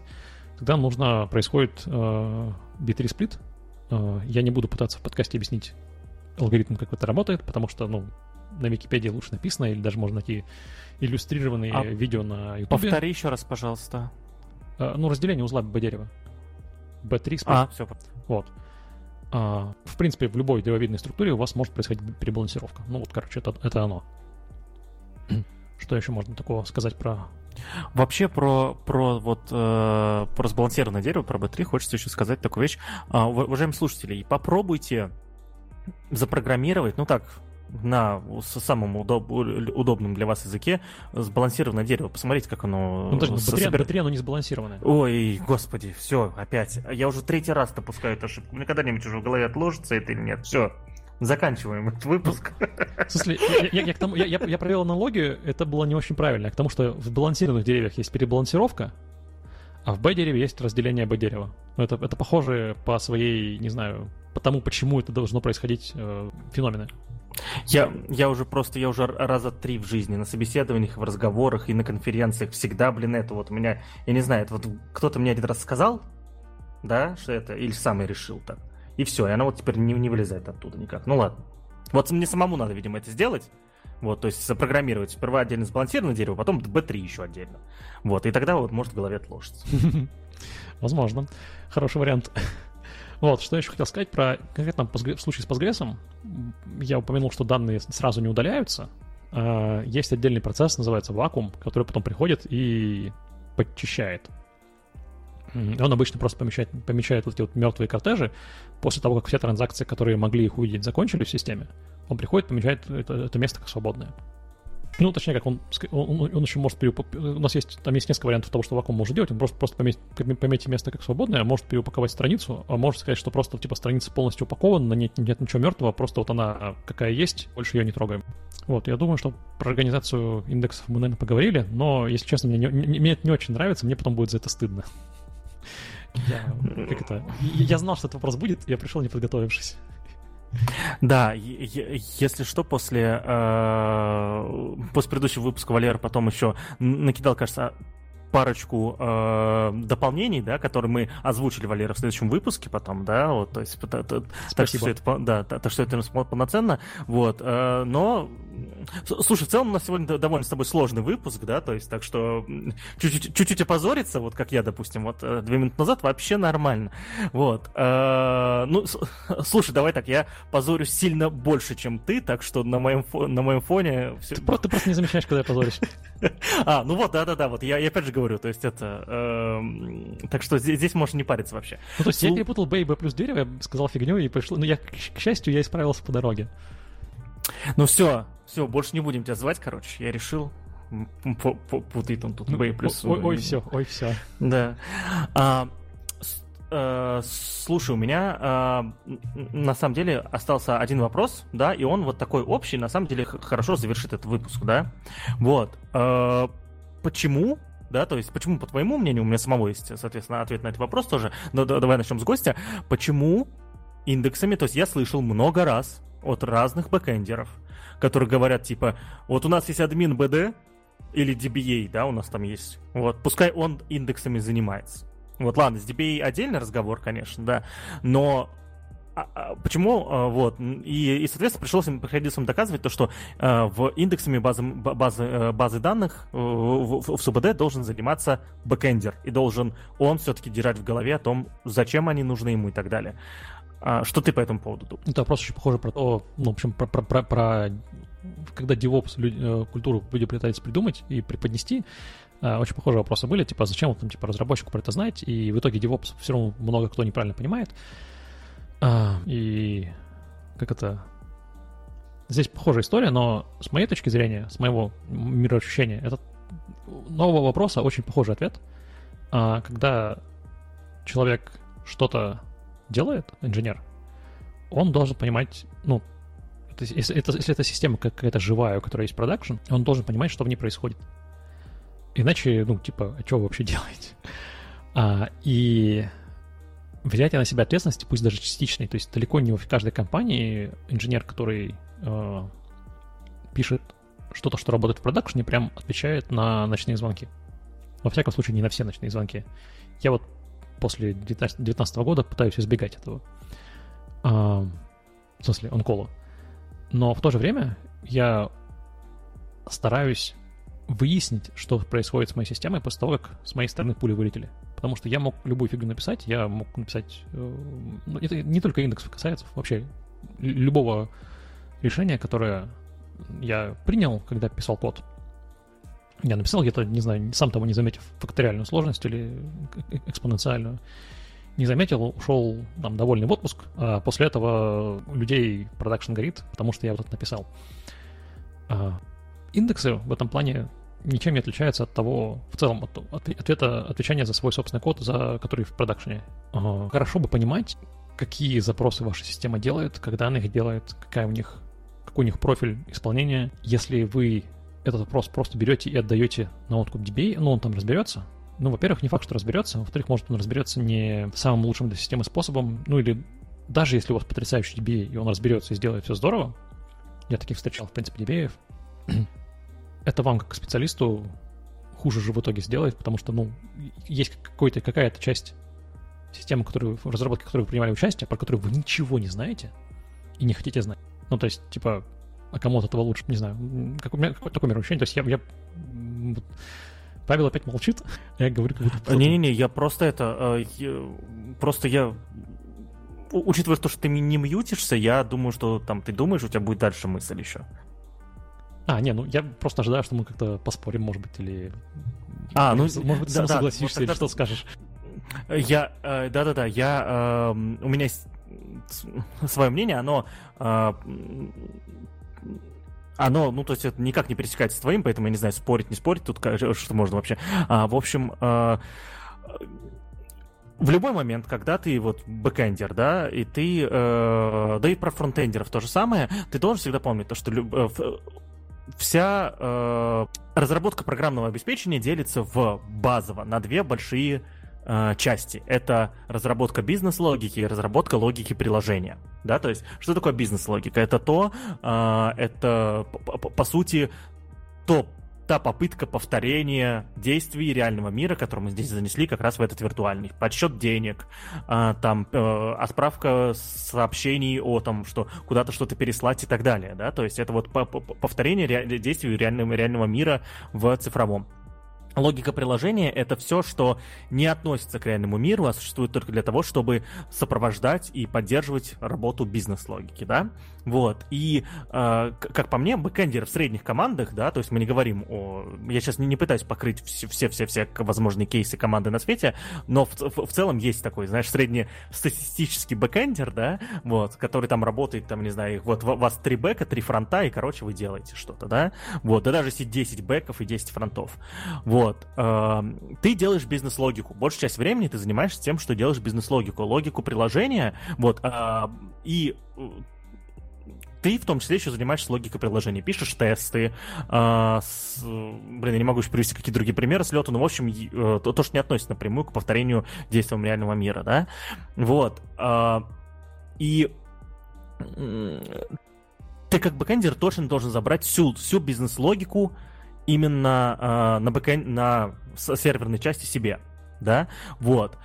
Прикол в чем? Если у тебя есть админ баз данных, DevOps и даже DBA тот же самый, а, они занимаются только логикой приложения. Ладно, DBA хорошо. DBA там разные бывают, у всех разные зоны ответственности, это отдельный тоже разговор. Но вот DevOps и админы БД это точно. Они занимаются только логикой приложения. Они э, не занимаются бизнес-логикой вообще. Вот. А э, и перек... Э, а индексы, индексы, они очень часто, вот, давайте честно, а, хорошо, не очень часто, нередко, напрямую относятся к, по сути, бизнес-логике, да, то есть мы... Ну, а... да, я приводил пример с тем, что констрейнты, которые у вас будут на вашей базе данных, они реализуются индексами в конечном счете. Да, да, то есть вот и про бизнес-логику знаешь ты, бэкэндер, да, то есть и э, DBA, ну, ладно, DBA, а что опять его упоминаю, э, админ он может не знать этой бизнес-логики. Он может сидеть, посмотреть по логам, смотреть, о, вот этот запрос делается чаще, о, вот эти колонки чаще забираются, о, вот так вот, вот так вот все там, да, вот это тормозит, там, эксплейны смотреть и так далее. Вот, и только догадываться о том, что вот что-то где-то там можно подкорректировать, но это будет логика приложения все равно. А вот бизнес-логики он, ну, давайте считать, что не знает. Да? Слушай, и... я, я понимаю, о чем ты, я даже готов хороший пример тебе в, ну, в подтверждение привести. Допустим, админ смотрит регулярно на систему, и он видит, что какой-то запрос прям очень долго выполняется, он берет, строит, строит индекс, чтобы этот запрос ускорить. Из этого индекса, ну, ну это, это запрос на самом деле был какой-то отчет, который, на который смотрит э, менеджер ваш или там, не знаю, какой-нибудь бизнес-чувак раз в пару раз в неделю. Этот, но этот индекс в итоге сделал так, что другой запрос стал чуть-чуть медленнее, чуть-чуть совсем медленнее, так что он даже не вылезает нигде. Но это запрос, который катается буквально там типа на каждую вообще транзакцию в системе, и у вас э, как это, 99 процентиль немножко просел, а есть исследование о том, как 99 процентиль влияет на, типа, конвертируемость э, в случае, там, типа, рекламы или, э, типа, если кто-то пришел на вашу страницу, на страницу магазина, если у вас магазин немножко медленнее начал отвечать, бывает так, что у вас просто пользователи отваливаются и не покупают. Вот такие вот дела. Вы как э, бэкэндер, который отвечает за бизнес-логику, вы точно знаете, какие запросы важные, на, на, каком, на каком пути ваше, внутри вашего приложения находятся вещи, которые реально должны быстро работать, а на каком пути есть вещи, которые могут и минутку побегать, и даже две минутки побегать, и никто от этого не умрет. Да, да, вот, вот, да, да, да, пример. Мы не говорим о том, что админ э, знает, а о том, что он чего он не знает. Хороший пример, как раз-таки админ не знает. Вот, и, и поэтому, э, вот, а почему, соответственно, индексы нужно знать, да, вот, потому что, э, ну, ладно, их, их не надо бояться, да, то есть это вот для, э, для вот проблема многих бэкэндеров, что они действительно прям боятся. Слушай, а я с тобой не, не согласен. Я не те, что люди индексов боятся, я сталкивался с тем, что люди боятся баз данных и SQL. То есть... Э, Поясни. Ну, то есть, как это? Люди привыкли работать с э, базой данных через свой какой-то ORM или другую библиотеку, которая у них есть в языке фреймворке, и все, что находится как бы за ее пределами, это что-то, чего принято бояться, и, соответственно, индексы просто часть этого мира, SQL, которого боятся. Не потому, что они боятся именно индексов, потому что индекс там, на мой взгляд, более простая, может быть, даже вещь, чем многие другие вещи в базах данных. А, а просто вот, вот этот такой барьер вот выставляется этим фреймворком, который люди используют, и они ну, не горят желанием за него заглядывать. А с моей точки зрения, как раз это, с этого стоит начинать, что, ну, в, в, я предпочитаю, если вы когда-нибудь слушали, вы мое мнение по поводу ORM хорошо знаете, я их прям очень не люблю. Я люблю библиотеки, которые позволяют конструировать запрос э, в рамках языка, как это, ну, так называемые query builder библиотеки, которые пользуются языком программирования, на котором мы сейчас пишем, чтобы не писать, не конкатинировать строки, э, позволяют мне сформулировать мой запрос, а потом генерирует, ну, грубо говоря, конкатинирует, конкатинирует строки, заменяя и исключая ошибки. Э, я это сильно предпочитаю тому, чтобы ORM за меня делали магию. А, а вот Давай, хорошо. Я как любитель ОРМов, да, а, вот. Да, давай зарубимся. Отлично. Да, шикарно. Вот, а, я как любитель ОРМов, я, вот, смотри, я, допустим, я не боюсь опускаться на уровень SQL, но я стараюсь всячески, вот, знаешь, ладно, не, вот я когда говорю до последнего избежать, это не значит, что я довожу до критической ситуации, да? Я все-таки вот, блин, ну вот такой, ну вот давайте в РЭМ. Ну да, я буквально человек, который на второй э, на, на, ну не на второй работе подряд, но на второй работе из последних трех пишет хранимки. Это прям моя работа писать хранимку. Вот, я хранимку в продакшн один раз в жизни писал, чтобы ты понимал, да, то есть вот, вот, вот, вот так вот, да, вот, и а, вот, я тебе объясню, почему это делаю, потому что я не знаю инструментов, то есть я, я, ну, я понимаю, что они есть, э, но это нужно будет инвестировать время в то, чтобы инструментов э, отладки запросов. Вот у меня, знаешь, честно, я сейчас, вот, учитывая, что я сейчас э, ну, это, там прохожу всякие собесы, все такое, меня, скорее всего, никуда не возьмут, но у меня кроме explain, explain, analyze, честно, я не припомню, чтобы я за последние вот годы использовал что-то еще для э, того, чтобы, э, ну, и, и для того, чтобы э, изучить э, запросы и как-то улучшить его и так далее. Я, я не умею дебажить все это, да? Вот. И более того, таких как я, нас 90% бэкэндеров, которые не умеют дебажить SQL запросы. Вот. И я, я понимаю, что это надо инвестировать, да, то есть и куда-то идти, но зачем? Я уже могу дебажить в своем, в, Подожди, в своем ORM а все. Как, как тебе ORM поможет в дебаге, если он все равно в итоге SQL запрос делает? Или потому что типа он делает много отдельных SQL запросов? Я тебе вот приду пример. Смотри, есть э, проблема N, N плюс 1, да, кажется, она называется, да? Вот, ну, я, да, да. вот. А, ее можно решить как-то помощью вот на, на, на, написав какой-то другой запрос, поменять join, там что-нибудь еще, так далее, так далее. А можно сделать вот так, можно сперва, э, вот, допустим, мне нужно, э, можно сперва вытащить через URM айдишники мне, да, в, в, в оперативку прямо этого, да, языка, да, я сейчас, я тупо сказал, извините, но вы поняли. В оперативку языка вытащить айдишники, а потом э, по этим айдишникам сделать второй, опять же, простой запрос, где эти айдишники, там вот мне и возвращай. Вот. Э, а можно просто этого избежать? Ну, то есть, типа, если ты пишешь SQL, у тебя этой проблемы не существует. Да, но так, ну, но у меня, э, ну, ну, фрейм, ну, у РМК уже уже есть, ну, э, и, и выглядит это, это не, это не супер же, это не страшное же решение, более того, оно понятное, простое. А, только оно некорректное. Так. ну, в смысле, если тебе важна целостность данных, у тебя, э, если ты делаешь два запроса, э, и у тебя уровень изоляции транзакций ниже, чем snapshot isolation, и ты или ты забыл сделать э, оба запроса в одной... Чтобы, чтобы это работало корректно, то, что я писал, нужно, чтобы оба запроса были а. в одной транзакции, б. уровень изоляции был выше, чем э, read committed, э, даже, да, repeatable, repeatable read должен сработать уже, мне кажется, но я не на 100% уверен. Э, то есть у тебя, тебе нужно держать в голове минимум две магические концепции, которые могут быть что-нибудь вне твоего контроля, если там DBA как бы, уровень изоляции как-нибудь умудрился гвоздями прибить, а, или там кто-нибудь подруги его может поменять.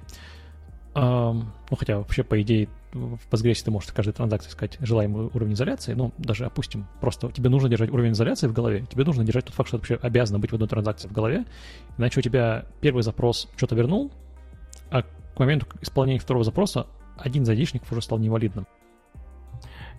Да, я, э, я, я понимаю, о чем ты говоришь. Здесь мы опять возвращаемся к проблеме реал-тайма и, и, и, и много данных. Вот. Э, но современные Нет, же тебе, программы... тебе, не, тебе, тебе не нужно много данных, чтобы на это налететь. Тебе нужно ну, да, да, чтобы... да, реал-тайм, реал-тайм. В, да, в, в ненагруженной, вот. даже, не, даже не реал-тайм, просто в ненагруженной системе у тебя это гораздо менее вероятное событие в ненагруженной системе, но оно все еще может случиться. Что у тебя пришло, так вот два запроса пришли, что ой, у тебя все сломалось. И вот здесь мы, э, вот здесь я прихожу в следующую, немного в другую плоскость, да, я в основном, я в основном тем лидер уже последние годы, я вот прихожу в другую плоскость, ага, а, я помню, я могу все засунуть в транзакцию. Даже в рельсах, вот, на которых я пишу, это можно даже сделать. Это красиво, Ruby Way там будет все такое вообще классненько будет. Вот. А, я могу это все засунуть в транзакцию, могу сделать, а потом, вот, и потом я этот код оставлю. А я прекрасно знаю то, что я не занимаюсь, э, типа, э, придет как кто-нибудь другой потом еще, да, обыкновенный рубист, который, э, ну, который откроет этот код и не, и, вот, и не поймет, как, как его отдебажить, как его, соответственно, изменить и так далее. Вот. Не, ну, и подожди, при он, выборе... он, он транзакцию не поймет или он что? Он, типа, я, как именно он не поймет? Я, я, я, своего позволения мысли закончу, там это, там вот она, она такая очень, это, очень сложная, это, вот. И а, либо произойдет какая-нибудь другая вещь, придет, допустим, Джун, опять же, в этот код, да, который вообще, типа, там вот про Snapshot Isolation вообще это, это, кстати, я, учитывая, что 2.30, я не стал тебя сейчас это тегать за эту штуку, чтобы, чтобы объяснить. Но, типа, для, для, для него вообще непонятно, зачем вот мы засунули в эту транзакцию, и он будет сидеть и тратить еще дополнительное время, когда там нужно было что-то поменять дополнительно, да? И вот, э, когда ты понимаешь, что все это может сложиться в какие-то, э, ну, типа, в, вариантов, как это может усложнить жизнь именно, да, вот, э, довольно много, ты думаешь такой, ну, может быть, я проигнорирую, соответственно, вот этот, тот самый случай, который в, не, в моей малонагруженной системе, да, да даже сильно нагруженной системе, произойдет, ну, типа, с вероятностью сильно ниже, чем произойдет все, что я сейчас описал. Ну, смотри, то, что твой поинт второй, он валидный. Ну, типа, да, зачем усложнять, когда можно сделать проще, зачем нам думать про транзакции и э, как это, уровень изоляции, если мы можем про это не, не думать, и в нашей системе ничего страшного не произойдет на самом деле. Но мой изначальный поинт как раз в том, что разобраться со SQL один раз проще, чем думать эти мысли каждый раз. Ну, типа, если ты можешь что-то сделать одним запросом, который почти, ну, как-то в... Кроме совсем экзотических случаев, когда у вас какой-то совсем низкий уровень изоляции, один запрос, он будет более-менее нормально отрабатывать, типа, почти всегда. То есть вам не нужно думать о транзакциях и уровнях изоляции, если у вас один запрос в транзакции. А, и я считаю, что это гораздо более легкая проблема, чем, ну, смысле, выучить SQL, чем думать о транзакциях. Потому что вот я тут, мы тут с коллегами такой, типа, отвлеченная история, провели полгода, думая о том, как транзакции будут взаимодействовать. Мы там специфичную проблему решали, но дошли до того, что формальными моделями пользовались, чтобы, короче, убедиться, что мы не фигню делаем. Зачем заниматься такими, зачем решать такие сложные вопросы, если можно просто выучить SQL? Особенно, когда речь идет про просто выборку данных. А, не там, не, не апдейт, не что-то еще, просто, вот, просто выборка данных. Это настолько, то есть там, что там отлаживать-то? Ну, то есть я, я так это хочу а, а, а, перес, перепоставить вопрос, ты говоришь, что ты не знаешь, как это отлаживать. А что там отлаживать-то? У тебя есть интерактивная, ну, у тебя есть интерактивная среда, полностью интерактивная, а, ну, там, PSQL, там, твой любимый а, инструмент подключения к базе данных, а, ты берешь запрос, и ты его исполняешь если тебе не, не, не нравится, конечно, что, как бы, что данные, которые тебе на выходе, ты там, не знаю, срезаешь с него ту часть, которая там, или какой-то фильтр в, в, комментируешь в where, э, или если там если очень большой сложный запрос, э, лайфхак, э, есть такой, такая фича в базах данных, называется Common Table Expressions, CTE.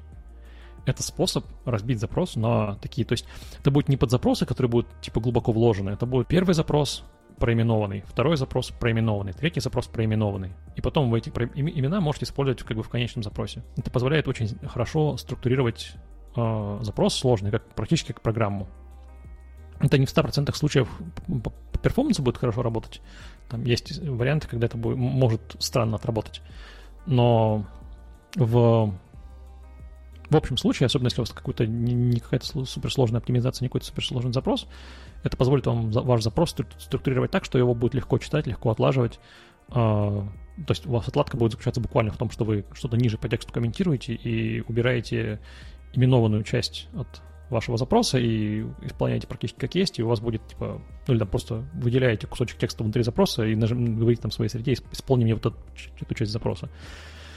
Не знаю, как бы я с этим проблем не вижу. Я вижу больше проблем, я упомянул, что я хранимки пишу, да, вот это действительно может быть сложновато с инструментарием. Ну, опять же, он не то чтобы его нет, просто ну, как бы те кто, те, кто этим занимается, обычно про этот инструментарий узнают. То есть, ну, типа, мы у себя в команде используем PGTab э, на SQL стороне, и чтобы выгонять, там, он шипится с перловым ужасным скриптом, мы свою запускалку написали, но это не важно.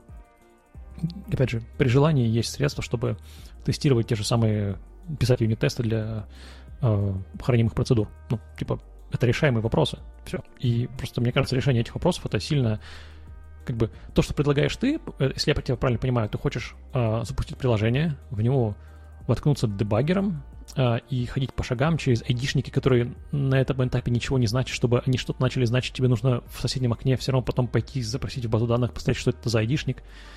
Если ты можешь просто в интерактивной среде э, этим всем заниматься. То есть для, меня это вот этот вопрос про отладку, он странный, в первую очередь, потому что для меня, как-то в моем представлении о мире, отлаживать вот эти два запроса, один из которых возвращает айдишник, а второй потом уходит в базу данных, а еще там за это время данные успели поменяться, это гораздо более сложная задача для, вот, для меня, чем просто интерактивно поиграться с запросом в каком-то клиенте баз данных.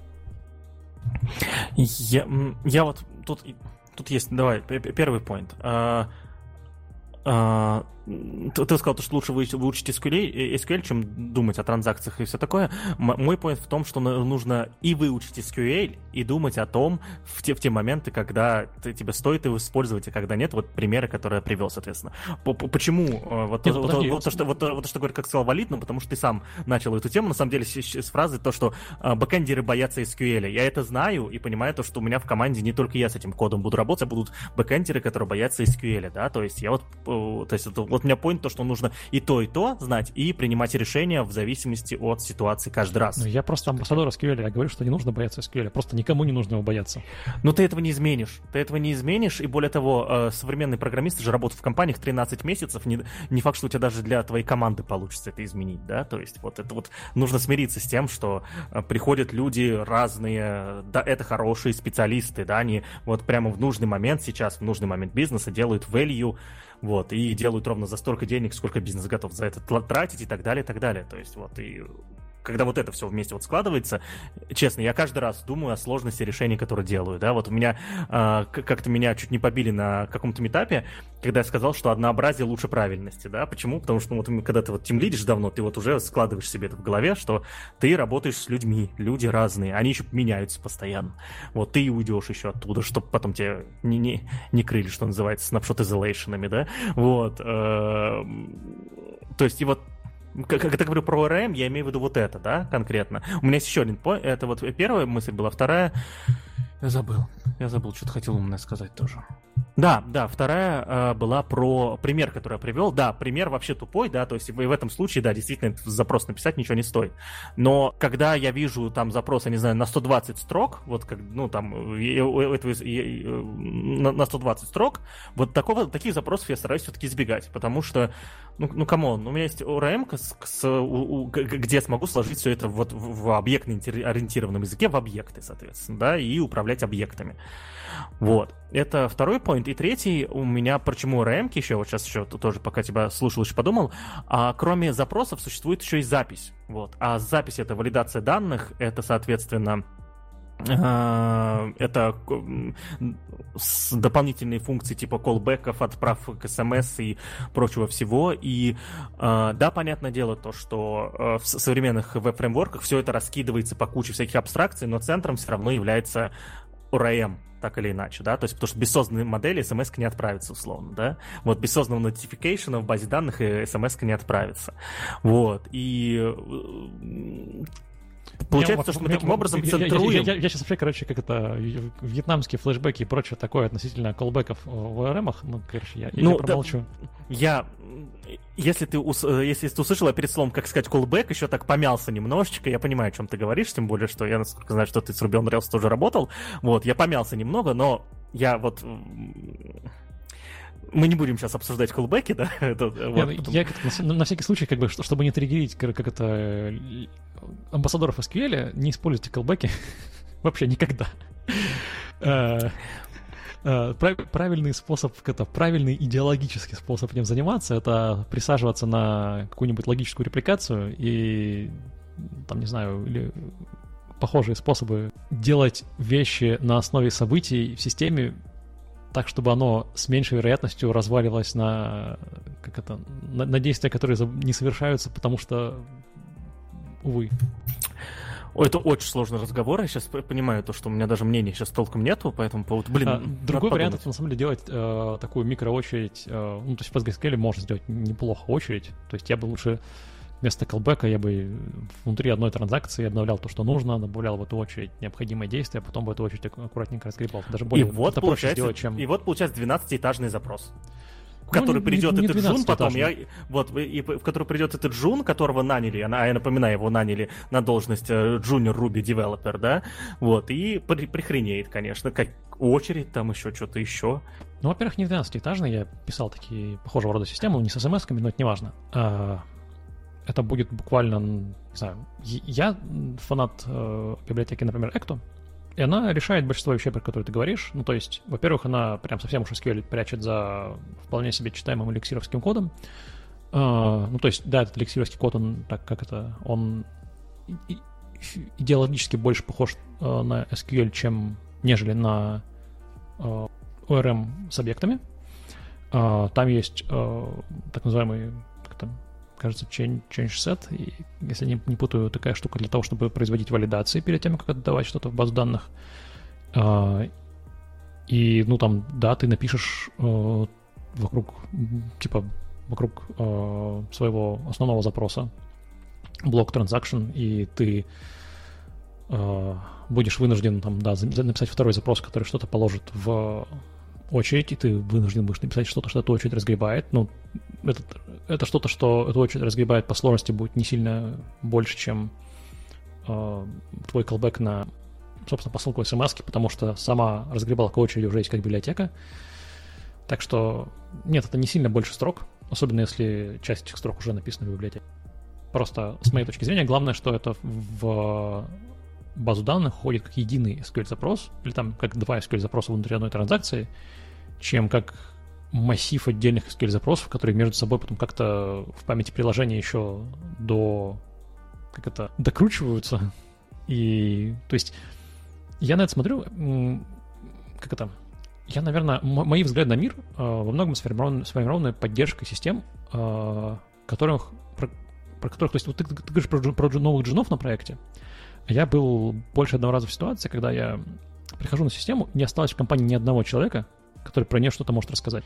И когда у тебя есть э, SQL-запрос в одном месте, ну или хотя бы у тебя есть место, которое вылетает цельный SQL-запрос, который потом никакая ORM больше не, не собирает. То есть у тебя есть запрос, который сам по себе возвращает ценные данные, а не так, что нужно сделать N запросов, э, и потом ORM в памяти соберет из этого, собственно, ценные данные. Тебе сильно проще разобраться, что происходит в системе, потому что тебе нужно, ну, ты как это, на одну часть системы э, за раз смотришь, а не так, что тебе, чтобы понять, нужно посмотреть сразу во все места системы. Mm, я потерял немного мысль, сорян. Я вот что-то... Ну смотри, э, у тебя есть какой-то endpoint, да, HTTP, например. Ты в него ходишь, что-то происходит. Если у тебя, у тебя в компании ноль разработчиков, который знает, что он делает, а, у тебя есть какая-то база. Ну, на базу тебе указали, вот она вон там сидит, на такой-то вот хостпорт, такой, такой-то, там, не знаю, пользователь. А, тебе нужно понять, что делать приложение. А, если у тебя оно написано в ORM, ты кроме как ходить по приложению отладчиком, ничего не сможешь сделать. Ты, тебе нужно будет и по приложению ходить отладчиком, и одновременно смотреть на то, какие запросы улетают в базу данных, и какие данные возвращает база данных, а потом как смотреть отладчиком, какой RAM это собирает в памяти в объекты. Если у тебя э, система написана на чем-то вроде Ecto или просто на строках SQL, или, не знаю, кажется, я с питонячим кодом не работал, но в питоне, кажется, популярная штука с квариатками. Вот она ближе к тому, что мне нравится, чем классического ORM. А, тогда ты можешь просто смотреть на то, какие запросы отправляются, когда ты дергаешь endpoint, и вначале разобраться, что происходит в базе данных, а потом уже разбираться, что там происходит в приложении. То есть ты ну или наоборот, вначале смотреть на приложение, а потом на базу данных, потому что ты в каждом момент времени, даже если ты ходишь сейчас дебаггером по приложению, ты видишь, что у тебя запрос вылетел, и вернулись какие-то данные. Нет такого, что нет вот этого шага, когда у тебя ORM собирает объекты, на основе какой-то кучи запросов, а, каждый из которых не имеет никакого смысла, и в этом запросе какие-то абстрактные айдишники. Вот я о чем. Я понял, но ну вот тут вот, блин, очень сложно такое обсуждать сейчас, да, потому что уже это прям... Это, это, это, это тема тоже для отдельного подкаста. Но вот, вот знаешь, я, я вот, вот ты сказал, с чего построено твое мировоззрение, мое мировоззрение профессиональное. Сейчас построено из, из того, что э, я, с одной стороны, должен вот действительно думать о том и понимать о том, да, как забираются данные из баз данных, как индексы устроены и прочее, а с другой стороны, я должен понимать о том, что Паша, у нас осталось N тысяч тысяч долларов на этот месяц на разработку и поддержку, тебе нужно придумать, как достичь бизнес-целей в том числе, да, с технической точки зрения, очевидно, да, то есть вот да, и на, на меня никто там не, не накидывает чего-то сложнее, просто говорят, вот, вот у нас есть вот, вот такие-то важные задачи, вот есть вот еще поддержка, тебе, и вот нужно как-то все это распределить, чтобы оно работало, да, то есть вот а, придумать, как сделать фичу подешевле, но при этом, чтобы она все-таки это, вот, и в такой ситуации ты как-то стараешься вот действительно как я говорю, у программиста, да, е, э, главная задача программиста это нахождение идеального решения, э, идеального баланса между идеальным техническим решением и задачами бизнеса. Вот. Э, если в разговоре с программистом я всегда эту фразу говорю, идеального технического решения в начале, задачами бизнеса в конце, с бизнесменами наоборот. Вот. Э, почему? Потому что, ну, ты понял, я могу дальше продолжать философствовать, но мне кажется, очевидно, что имею в виду. Ну да. Ну, опять же, как бы, мне, видимо, да, мое мировоззрение, как я уже э, э, э, упомянул, сформировалось под, ну, немножко обратная ситуация. Вот есть система, она приносит деньги, хрен знает, что с ней происходит, пожалуйста, ну, нужно, короче, ее поддерживать. Вот, и это немножко, как это, в, таком, в такой ситуации, если команда раньше принимала более, как это, более удачные, с моей точки зрения, технические решения, моя работа оказывается проще. Но мы не можем ничего знать, что она там принимала и так далее. Вот и ну, в общем, это все. Да, мы, мы, мы с тобой уходим в какие-то дебри, а вообще выпуск будет называться просто про индексы базы данных, да, понимаешь? Вот. А, давай тогда вернемся. А, Валера, есть что-нибудь такое про индексы, что в таком выпуске после вот нашего, наших с тобой дебатов есть смысл добавить? Э, наверное, для тех, кто читает по-английски, ссылку на use the index Luke. Э, это такой довольно... Это примерно о всем о том, о чем мы говорили сегодня в выпуске. Просто менее сумбурно и в виде книжки. И человек, который занимается консультированием по, именно по этому вопросу в течение многих лет. А, во-вторых, я залинкую доклад, который как это от Java-разработчика, который аргументирует в мою сторону про э, SQL, э, вот, э, против ORM, но это так уже опциональное чтение на, на, или к просмотру на, на посмеяться скорее. Я тогда тоже добавлю доклад, который э, был на конференции Highload какого-то дремучего года, где я не помню, кто но рассказывали о том, как они, в общем, э, рассказывали супер success story, как э, они перенесли э, всю логику, соответственно, в хранимые процедуры, вот, всю бизнес-логику, это важно, всю бизнес-логику в хранимые процедуры, уменьшилось количество поддерживаемого кода, уск... вот, работа ускорилась очень сильно, а на бэкэнде оставили только, как они назвали его, модуль прокси, да, который, очевидно, из названия просто передает там туда-сюда данные катят, да, вот, ну и там я, я подозреваю, не, не, не позволяет делать SQL инъекции просто, вот и все.